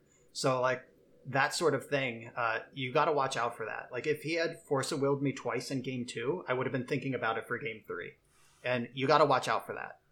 I have a friend that he's a very intelligent person, but he has a very tough time beating less skilled players. Like, he can outthink you or at least know your thought process and plan for what you're going to do. But it's like uh, the Joker versus Batman. Like, if you don't know what your opponent's thinking or what they're going to do, you're just playing catch up the entire time. And he thinks that way sometimes, where he'll beat everyone that's very good, but like bad players regularly beat this person just because he can't uh, see or approach the matchup at the way that they think. And it's like kind of funny. This guy's been on the Pro Tour multiple times, but he goes to F N M and just oh fours, one threes, like cannot do it. So sometimes people just have these weird skill gaps too, where they can think a good player does this, I should prepare for this, but they just can't comprehend how to adapt on the fly when somebody doesn't agree to play by those rules. And it's a really good skill to have. Yep. Uh, and in Legacy, uh, even assuming a uh, reasonable skill uh, gap or like comparable skill level, they could have a weird deck that you didn't plan for. It's like, who has like blue-red painter on their, their spreadsheet on their sideboard guide anymore? But uh, someone could play it. And you need to know how to read on the fly what the matchup is about and how to upgrade your deck when you go to the sideboard. Yeah, on that note, when you're writing a sideboard guide, you're making the guidelines for the most popular decks, but a lot of times that gives you like heuristics that you can follow for the less popular decks. If you have a sideboard guide written that covers one or two Chalice decks, and then you run into Curse Stompy or something like that, you can kind of take a little bit from column A and apply it relatively well to a new matchup. Yeah, I, I played at uh, Star City States or Regionals or something. It was Modern uh, back when there were tournaments. And uh, in the last round, I was playing against some like mid-range Rug Renin six value deck. And I pulled out my sideboard guide. Like, I had scribbled notes on uh, between game one and two. And he was like, you have my deck on there? And I was like, no, but I'm hybridizing Jund and Urza and, and coming up with a plan. And he was like, oh, yeah, that's really smart. So, like, uh, that that does help you shortcut if you can process new information on the fly. And you have to be able to do that, because a lot of times your your opponent has, like, a sneaky sideboard card that can ruin you. So sometimes this happens at the local level. I I had been winning just about every local event, and these guys were coming in from Tennessee, and one of them shows up, looks at me, I see him get out his binder and sleeve up three cards and shove them into his sideboard. And he's like, don't worry, I'm ready for you this time. And he was playing Shardless Bug with three copies of Dread of Night, specifically for me. Yep, that's the, the Steve Rubin effect here in Pittsburgh. You walk into the Vintage tournament, if Steve Rubin is there, you put Dredgehead in your sideboard. If he's not, you can cut it for the day, because he's the only one who owns Bazaars. I've never dealt with that in my entire life, though. I didn't think Please so. Please tell me what it's like.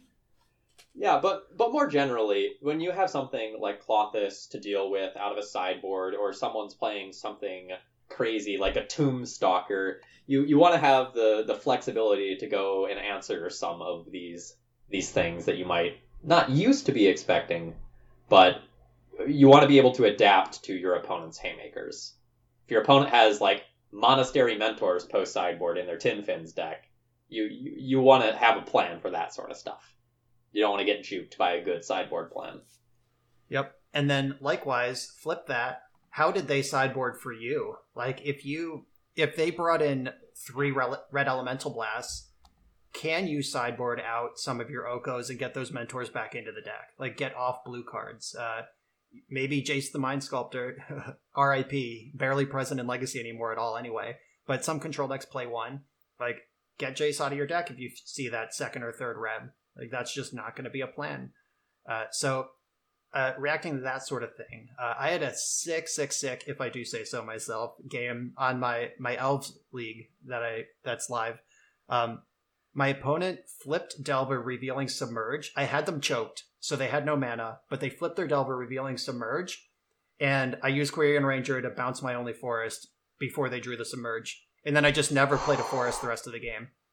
And just beat them down with my green nice. creatures. Yeah, and like that's the sort of reacting to what they're doing. Uh, like I could get time walked, like full time walked by getting submerged, or I could set myself back a land and just keep playing. And that was an easy ch- decision to make. Once once you take the second to consider that it's available to you. All right, should we move into the last section of the the episode? Ooh, I. I I, sorry, I have one more thing I want to say before I move on. Uh, I feel like this one is important and we didn't really touch it. You should be going back into your sideboard after game two and before game three, at least to consciously reconsider your options. Uh, if you look at all fifteen of those cards and decide you still have the best deck to present, that's fine, present it. But when I see my opponent between game two and three just shuffle and present, they don't even reach for their deck box, uh, I just... feel like I have an advantage as a player against that person. Maybe they maybe they know. Maybe they're just like, I'm on Eldrazi. It's not getting any better than this. Here we are. But uh, you should be looking uh, and at least reconsidering what you saw in that game. At Star City Opens, uh, granted, I haven't played any since the deck list change, but I would swap empty the Warrens between the main deck and the sideboard in between games. Like I would just switch the two empties. That way, at least they think I changed how I boarded. I do that all the time. So, uh, like like you said, uh, Wasteland is a card I frequently shave one of. Force of Will, I'll usually like cut two of them in a fair matchup. And I'll just go to my sideboard and very obviously like pull out the, the two Force of Wills and a Wasteland and switch them for the two Force of Wills and Wasteland in my sideboard and then shuffle those three cards in. Like, I'll make it clear that so- the cards have changed. Uh, and at least do that. Like, give your opponent something to think about. And that sort of thing doesn't just apply to sideboarding either. It often applies to searching your library. So using Death and Taxes as an example, Death and Taxes traditionally has three pieces of equipment. If I have two of them in my hand and I'm about to search my library for the last one and my opponent doesn't know I have the other two, I will pull out two cards, look at them for a minute, and then pick one. Like, you can do these little like micro bluffs that add a lot and give your opponents more things to think about or feed them misinformation. Just like tiny, tiny edges. Be thinking about that stuff. Yep. Another thing, since we're talking about this, uh, that a lot of people do is they'll brainstorm, put a land on top, fetch, and just flip that land into play from the top of their deck. And that tells me you brainstormed a land away. Like, I, I know that you're not hurting for mana. So, like, just pick up your deck, find a different copy of that land, or, you know, move it around, put it into play. Don't give up those little things for free. All right, but back to the main idea of, of sideboarding. Um, transformational sideboards is something that a lot of people try out, but often is not successful in the long term. In the short term, when a deck has a transitional sideboard and you're one of the people who is like on the cutting edge of that technology, you will you will get people. You see the Doomsday decks that are transforming into kind of a miracles deck with a bunch of mentors. You see combo decks transforming into control decks or stompy decks. You see the random like World Gorge Your Dragon Reanimate deck that goes into being a a control deck. There are all sorts of ways that you can play these transformational sideboard things that are all about juking your opponent and making sure that they have the wrong cards in against you. Yeah, so uh, going back to Spinal Tap, this is cranking sideboarding up to eleven. The uh, like the we were talking about like the little jukes, like switch your Okos for mentors to play around Red Blast, but this is like the full. Uh, I beat you with World Gorge Your Dragon combo game one. Now I'm just bug Leovold with Oko. The whole combo's in the sideboard. Nice graveyard hate. Good luck. Like th- this is this is so gorgeous when it works. Uh, ex- pun intended. And it's so embarrassing when it doesn't. Um, but it takes a big brain to develop these sort of decks, to see those sort of patterns, and also a big brain to play them. The the Doomsday build that boarded into Miracles, I put that together on Magic Online, went to record a league with it, and then just didn't. And I was like, I absolutely cannot figure this deck out on the play, or on, on the on the fly while I'm recording. Like, I would probably want like twenty matches in before I let anyone see me trying this. And uh, like that that sort of thing, it it's big risk, big reward, and it's hard to do correctly. So one of the benefits of doing this is that you get the Splinter Twin advantage too. Like if you're playing World Gorger Snow Control combo in game one and then board it out, game two and three, I'm going to be respecting World Gorger Dragon killing me at any moment. It is literally the Splinter Twin issue where like the deck is good on its own, but it also can kill you at an instant speed notice. So your opponent will play defense when they should be playing offense, as long as they think that there's a chance that it still might be in your deck. And that's a huge advantage. Yep, just kicking them off kilter a little bit. That's usually all it takes in a game of Legacy. Um, it Legacy frequently comes down to uh, who drew a dead card and who didn't. And if they still have dead cards after board, you, you've pulled it off. Be very careful when you're making a transformational sideboard, though. Make sure you transform enough. If you don't transform enough and the hate cards that your opponent is bringing in still impact your transformational sideboard plan, you did not transform enough. Like, you got stuck halfway between the car and the robot, and you have, like, these awkward short arms and some tires, and, and you're you're flopping around and you're still dead. Yeah, like, if you sideboard out your World Gorge Your Dragon combo and bring in four Snapcaster Mage, that graveyard hate's still going to wreck your new plan. Like, that's not far enough. You need to be on, like, Oko, Leovold, Tarmogoyf, that kind of stuff. So one thing that I've enjoyed about playing Paradoxical Outcome in Vintage is it's a small transformational board, but I board in Sprite Dragon a lot, especially against fair strategies. And if they're playing Stony Silence or Deafening Silence, either, uh, like, Stony Silence he's playing the Jeskai control decks, and then Deafening Silence out of, like, the G A C decks, Dragon comes down and just doesn't play by those rules. It's only a three of, but I've changed the way that I'm going to play the game, and I'm just playing by a different set of rules. And if you're willing to change what matters in a match, and your opponent's not ready for that, it's a huge advantage. Yeah, uh, my uh, one of my vintage top eights at Eternal Weekend was with Rug Paradoxical Outcome, and there were four Mana Gorger Hydras in the, the list, one in the main, three in the board, and against the decks that were bringing in a pile of Red Blast and Flusterstorms, I just cut my P Os. Like, I might have one or two in the post-board deck. Uh, I'm down to one Mox Opal instead of three or four. Like, that's just not what this game's about. You better bring in Swords to Plowshares, not Stony Silence, against my combo deck. And then, if I get the juke in game two, now we're in a level game, game three, where are they going to split the difference? Are they going to assume I'm still on Gorger? Am I going to just bring in all my P Os? And now, now we're playing a game. Like, I love the Sprite Dragon out of current builds of P O. Like, P O actually just needs a transformational sideboard because it's such a dog to the, the Red Blast decks. But we don't need to get into the vintage metagame right now. But uh, I would not play Paradoxical Outcome in a tournament without the ability to transform in some way. So you'll like this. I got my three Japanese foil Mana Gorger Hydras back today in the mail from getting signed. I saw that, and my first thought was, he's missing one. Because I like I, I love playing four Hydras. All right, so let's talk about wish boards. And Ooh, I don't know anything about those. No, probably not, so I guess I'll spend most of the time talking about Karn instead of talking about bad cards like Burning Wish. J K, Burning Wish is fucking scary. Karn is scarier. I do think Karn is scarier. In that yeah. heads-up matchup, I would take Karn over Burning Wish. Every time. All right, so wish boards are really interesting because they constrain some of your sideboard space when you build them. No matter whether you're playing with like Karn, Burning Wish, Cunning Wish, uh, what is it, Glittering Wish, whatever you're doing with those cards, when you're providing yourself with these wish targets, you are cutting off the ability to play traditional sideboard cards. So a lot of times the Karn decks are playing somewhere on the order of six-ish targets, maybe seven for Karn. And that means you don't actually have all of that many sideboard slots remaining for generic things you can bring in.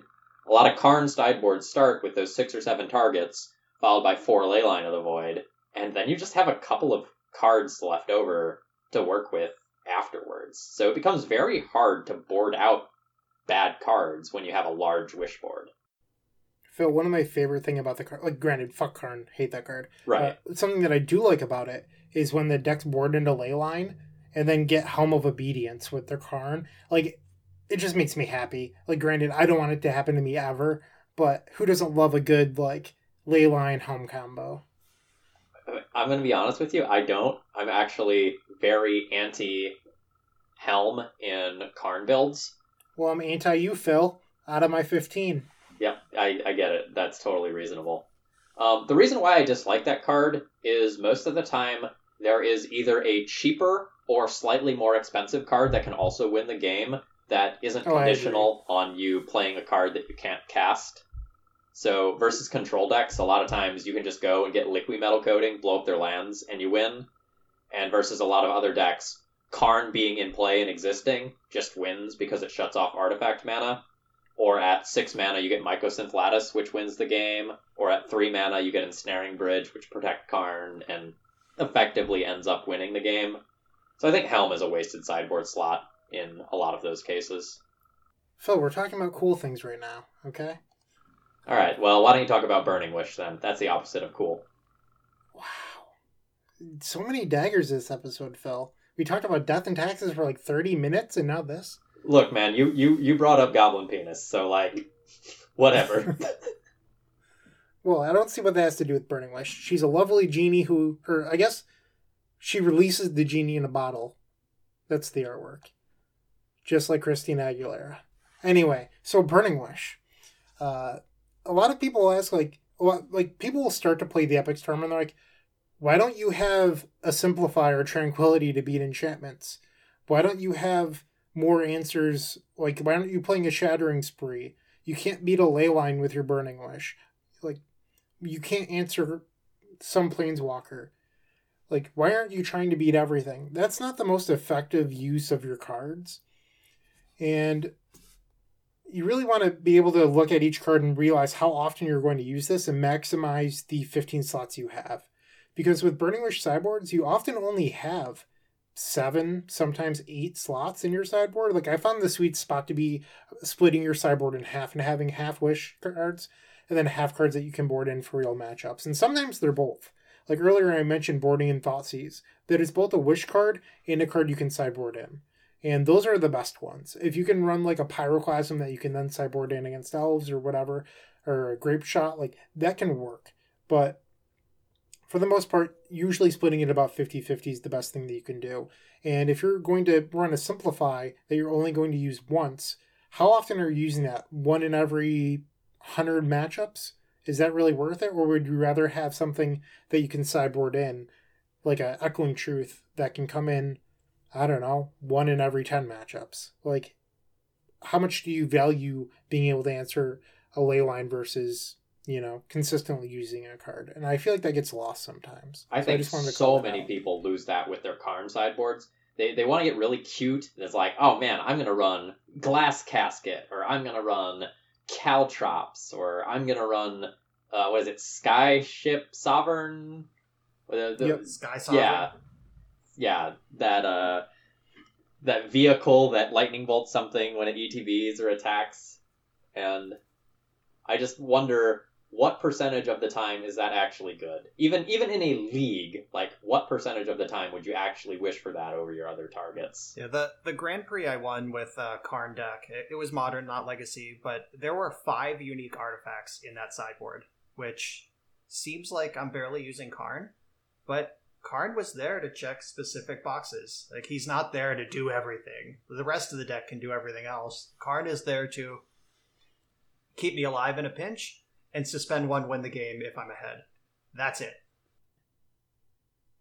So something else about Burning Wish and even Karn is sometimes people will be like, well, why aren't you playing this card?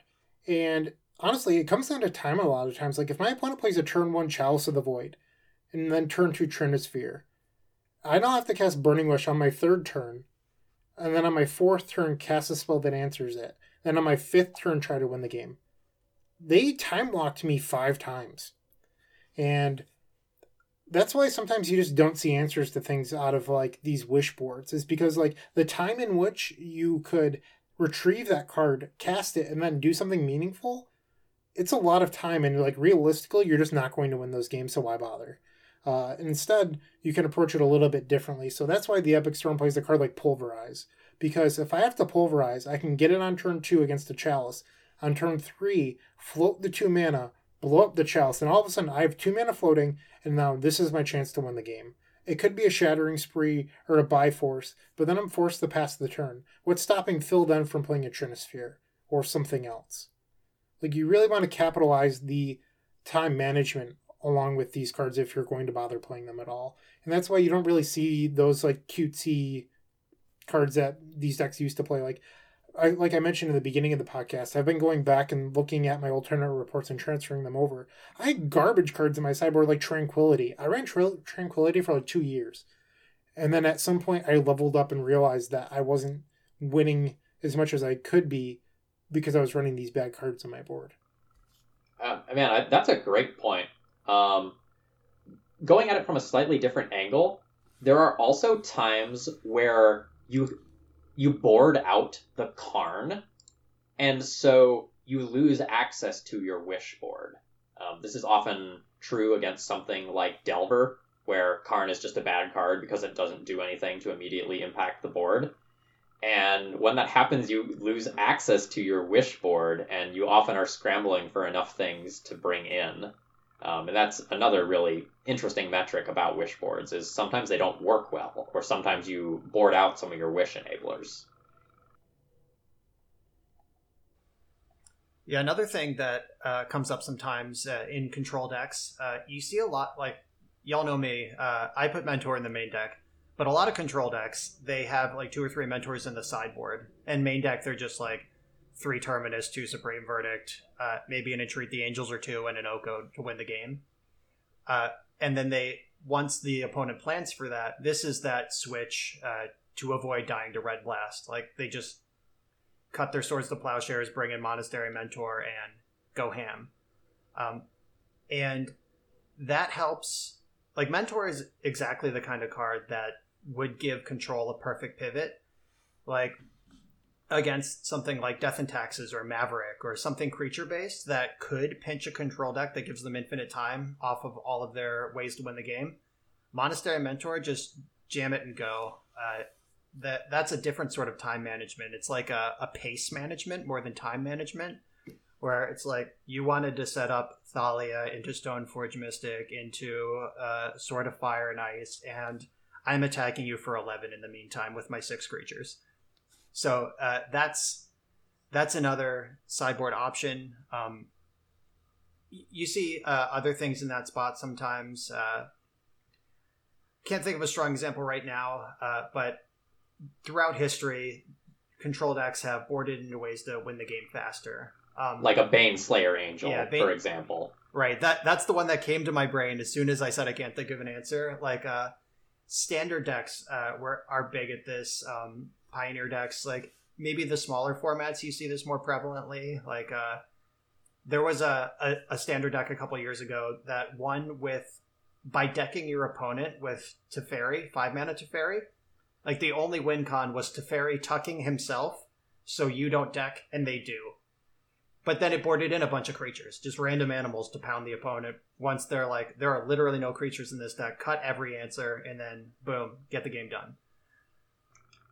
In Modern, I used to board in so many creatures when I was playing things like Splinter Twin or Blue, White, Red Control or stuff like that. I boarded like so many Keranos, Stormbreath Dragon, Thundermaw Hellkite, things of that nature that just like help to close out post-sideboard games more quickly when time is an issue. Right, yeah. I actually did the opposite in Modern a couple of years ago. Back during twenty eighteen, I was playing a lot of Blue-Red Modern Storm, which, if you're unfamiliar, it runs eight Enablers, it runs four Brawl, and then three to four copies of Goblin Electromancer. You play one on turn two, on turn three you play your Ritual, uh, Pyretic Ritual or Desperate Ritual, and then these cards reduce the cost, which allow you to win pretty quickly. Well, in the post-board games, I decided I would slow down. And this works two ways. One, I would board out all of my creatures, every single one of them, and I would decide, hey, I'm going to shut off their Path to Exiles, I'm going to shut off their Bolts, because who cares if I'm getting lightning bolted? And things like Fatal Push. So now I'm gaining virtual card advantage by my opponent drawing dead cards and me gaining, you know, equity. But I would also then decide, hey, I'm going to play this game slower. I'm going to board in four copies of Pieces of the Puzzle. And I would board in Empty the Warrens, which would make spot removal bad. I'm just going to play a different game entirely. And that goes back to the transformational sideboard. But there's more ways of gaining an advantage other than, like, you don't have to be the one boarding in a bunch of creatures. You can do the opposite too. Like, as long as you have a clear, coherent plan, it's just a way that you can get better. Yeah, Brian said something really important there, which is board out all of the creatures, not six of the eight, all of them. Because if you board down to like two creatures instead of eight, they're going to have the removal spell every time. Like, you need to overload the removal with all your creatures or just get off it entirely. Um, there was There was a guy at my local shop for a while. Uh, he's a, a rager, kind of a D-bag. And he built this like red-white prison deck that won with Wyrmcoil Engine. That was the only creature in the, the main deck. And he would tilt off so hard every time you had the Path to Exile. And it's like, you're playing a six-mana threat, and it is your only threat. This path has been in my hand since turn two. I'm going to have it every time. This is a poorly constructed deck. But instead of hearing that and uh, adjusting his strategy, he just raged about how his opponents were all lucky. So don't be that guy, uh, and understand why these sort of things are happening. And it's not an accident, and it's not luck. Um, also on the topic of sideboards and kind of wish boards in particular, what is the space costing you for any given sideboard plan? Um, and I want to bring up Legion Angel again. Um, so as a reminder, that's that four three flyer that when it E T Bs, you can grab another one from your sideboard. So if you're playing that, you're probably playing one in the main deck and three in your sideboard. And this kind of becomes your plan for a lot of control matchups. Well, what is gone from your deck in order to put those three things into your sideboard? I imagine you're probably losing Gideon and you're probably losing Cataclysm. Yep. That's that's it. And for me, I, I also... I played Death and Taxes, and I figured that out. Yep. Boom. And I also lost a piece of equipment, I think, um, because I, w- I couldn't really run the fourth equipment in the seventy-five, because this Legion Angel was kind of like one of the fair things that was going in.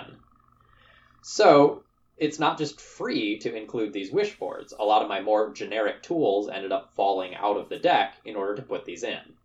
So if you get paired against a fair matchup where Legion Angel is like kind of slow or awkward for some reason, maybe because your opponent has, I don't know, a bunch of flying Death Touchers or something stupid like that, all of a sudden your fair sideboard plan doesn't look good and you don't have as many generic flexible slots.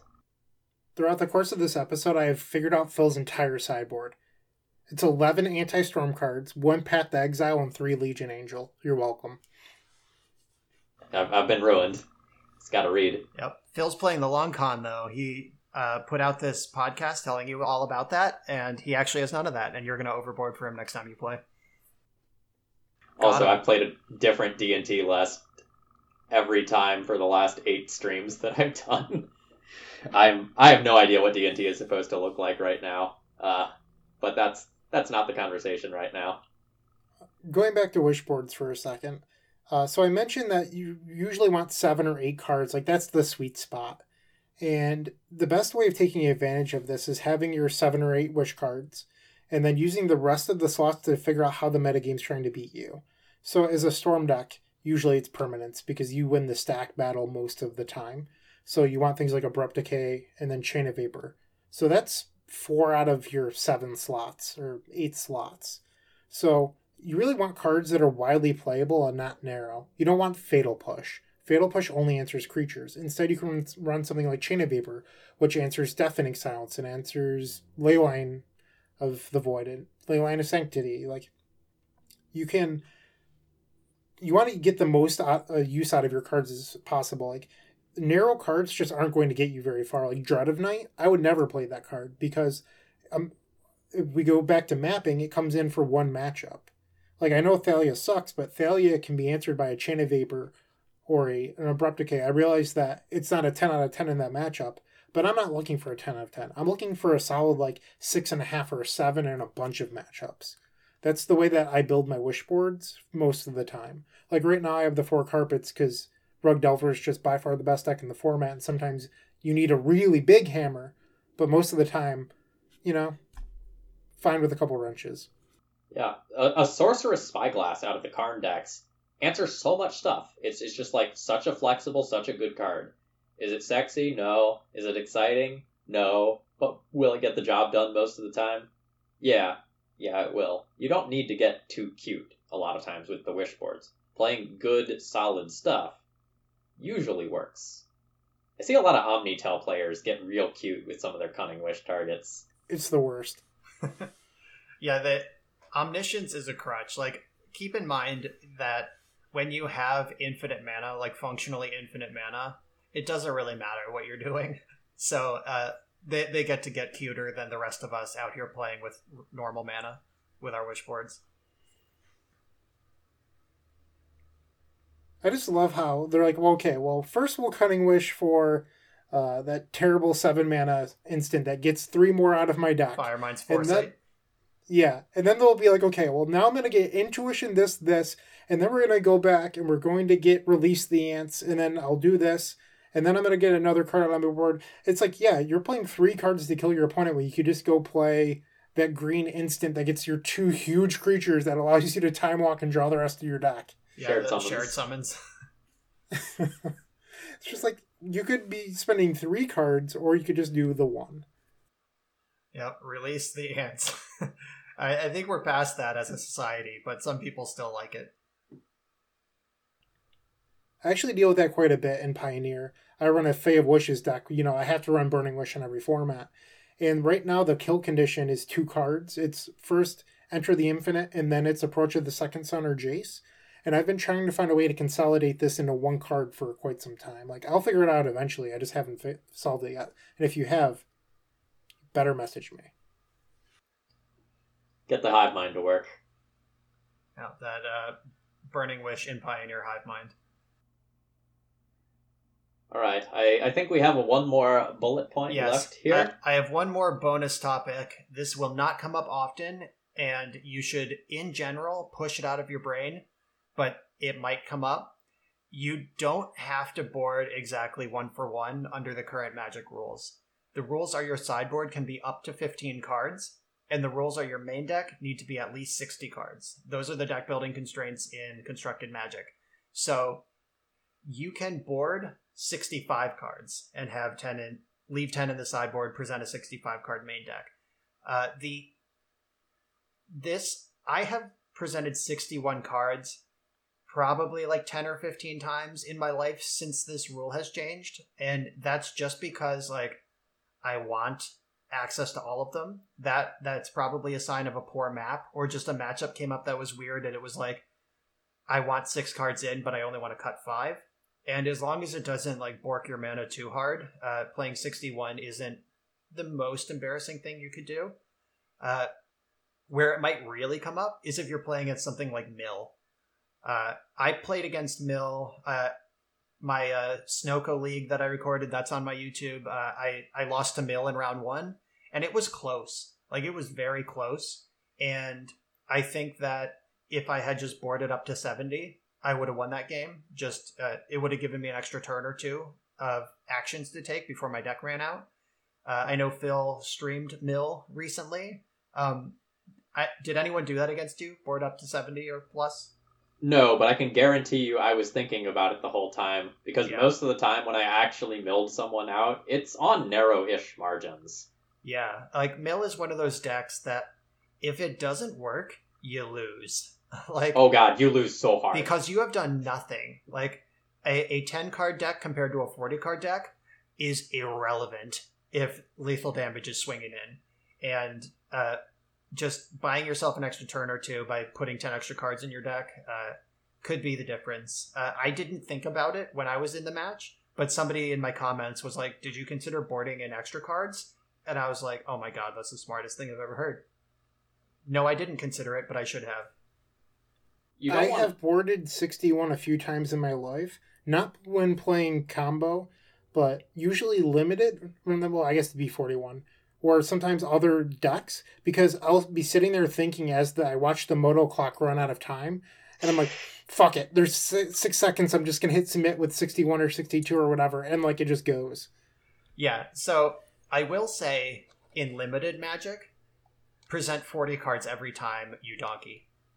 That's a that is a totally different thing. So just the the difference between limited and constructed is so enormous. Uh, like every card matters so much in limited.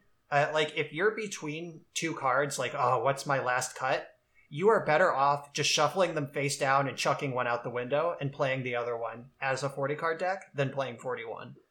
And that that is true. Uh, it, it is so much more important to draw your good cards in limited. Would this be an exception? Because uh, I've definitely done this in the past, and it could be wrong. But let's say you're playing a big, slow, like board state. Like they're both huge mid-range decks, and you're like, this could come down to decking. Okay, there are limited formats that have existed in the past. Uh, Throne of Eldraine was one of them, where uh, like Throne, the black-white deck. Well, every deck, uh, every deck had food in it, so there was just a common mechanic that involved life gain. Uh, the the board got gummed up frequently. Uh, there was a mill theme, a mill sub theme in some of the colors, and uh, it it could be defensible if it's like, I'm on the draw, I better play forty-two because it's going to come down to that. Uh, there might be specific corner cases where that is the case. I drafted the mono blue mill deck in Eldraine quite a bit on Magic Online, not on Arena. And I had a number of points just straight up board up to seventy. And I was like, oh, fuck. Yeah. Like, this sucks. In limited, uh, you have infinite basic lands available to your sideboard. Like, you could just present a uh, five hundred card deck and, like, good luck milling me. Obviously, good luck me drawing any card that could win the game. But uh, if you Six can't also spell, attack, keep. Yeah. Just mulligan to any spell and keep. London, baby. As far as constructed goes, presenting sixty-one is occasionally correct when you are a toolbox deck.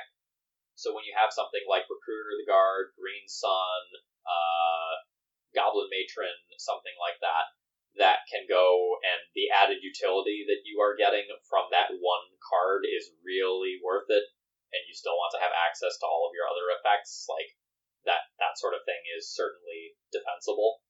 If you're interested in the math behind it, I do have an article on Thraben University specifically about like playing with a sixty-one card main deck and what that does to some of your numbers. Yeah, that's a super cool resource, and that's a great point. Like, you don't go up to sixty-one in Rugdelver because you want the Red Blast and the Flusterstorm. Like, if if the counter spells are that important, you cut something to get down to sixty. Like, the the uh, there is a logic break between playing all of them to maximize drawing them and playing more than sixty cards. Those are mutually exclusive uh, goals. So uh, what Phil said is an important clarification on that. So back in the early days of Legacy, like two thousand six or two thousand seven, Survival of the Fittest decks were very popular. And on M T G, The Source, running sixty-one cards was just like the coolest thing. And there's a quote that I have never forgotten that someone wrote. And because it was just like the coolest thing back then to run sixty-one cards. And this person said, mathematically, it always makes sense to play sixty-one cards. Think of it this way. It's a dog that's rolled around in its own shit. Technically, it doesn't hurt the dog, but it certainly doesn't look good either. And, and I, I've like always had that in my mind that anyone that plays sixty-one cards is rolling around in their own shit, and I just don't want to be that person. Uh, yeah. Um, there, there was a, a stretch where uh, Julian Nab built sixty-one card elf decks. Like, that was just his thing for a while. I don't know if it was a meme that became real life or what, but he was on that for a while. And I just, like, considered that the smoking gun. Like, if I was at a tournament and I saw my opponent pile shuffle their deck and end up with an extra card left over, I was like, oh, they're on elves.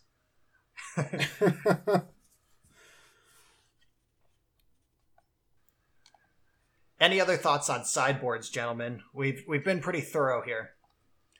I would like to uh, take back the sideboard slot that I gave Phil in the beginning of this episode. He said some very hurtful things about Burning Wish and was pro Karn, so fuck Phil. All right, I'll take the slot. I'm in. All right. I, I suppose the only thing we didn't talk about was the joke sideboard, where your deck does only one thing and you don't sideboard, so you pick fifteen of your best friends to put into your sideboard. Um, such as fifteen islands or all of the different atogs or something of that I, I do remember Atog Belcher. Uh, that was a published list on Star City at one point. It was just Char Belcher with fifteen Atogs in the sideboard. That there was, was a was fifteen great. Island as well. Yeah. Uh, I, I've seen that a few times. I think it's less funny. I also, just for the record, since it came up, I think it's stupid. Like, I, I get the meme. I get the joke that, like, I'm only here to belch, baby. But, like, Red Elemental Blast, Veil of Summer, like, you should be having a sideboard with your competitive Magic deck. Like, stop it. One funny story before we end. I was at a Star City Games with our editor, the lovely Phil Bleckman at Force of Phil. And this is one of the reasons that no one should ever use altars, but Phil insists on it. Uh, Phil had an altar for, like, an Umzawa's Jite and the board of Esper Mentor. And they were like, no, we don't think the art's recognizable. Third party unbiased, it was completely fine. Like, the judge was just being a jerk. So Phil, in his infinite wisdom, decided to, rather than try to replace the Umzawa's Jite, he was just going to run a basic forest. And then the coverage team talked about what this basic forest and the sideboard of Esper Mentor could possibly be about. And then, like, you would see it on Moto results the next week that this person copied his list and then had a basic forest in the sideboard. Instead of one of the three lanes that Phil could actually tap for colors of mana, Phil chose a forest. Yeah, that's gas. Uh, ju- just like the Julian thing, like, I love a smoking gun. Or, like, I, I think... Uh, Marshall Arthurs, uh, he won a uh, a Modern Open with Mardu Pyromancer at one point, and I think he had something stupid in the deck. Like, may- maybe I'm confusing my memories, because Marshall's generally pretty tight with his tuning, but uh, somebody did well with a deck with something just stupid going on, or maybe the deck was reported wrong onto the website, and you just saw it on Moto the next three days. It was like, the deck just didn't have Lingering Souls in it, or some... some dumb thing. Uh, like, it, it was like Triplicate Spirits instead. It's just like, that's obviously not the right card. You did nothing. You just copy and pasted that list. You didn't think about it at all. And you deserve to be punished for it. Is that the angry uh, rant we want to end on? Yeah, let's. I think that's a good one. I, I don't know if I have anything else left to say other than go watch Lovecraft Country. Yep, good show, and we'll talk about it in two weeks, I'm sure. All right. Sounds good, folks. We hope you enjoyed episode thirty-three of the Eternal Glory podcast. If you didn't, well, you made it this far anyway, so, like, cool, and we love you. Have a great rest of the night, evening, day, where, whenever, wherever it is for you.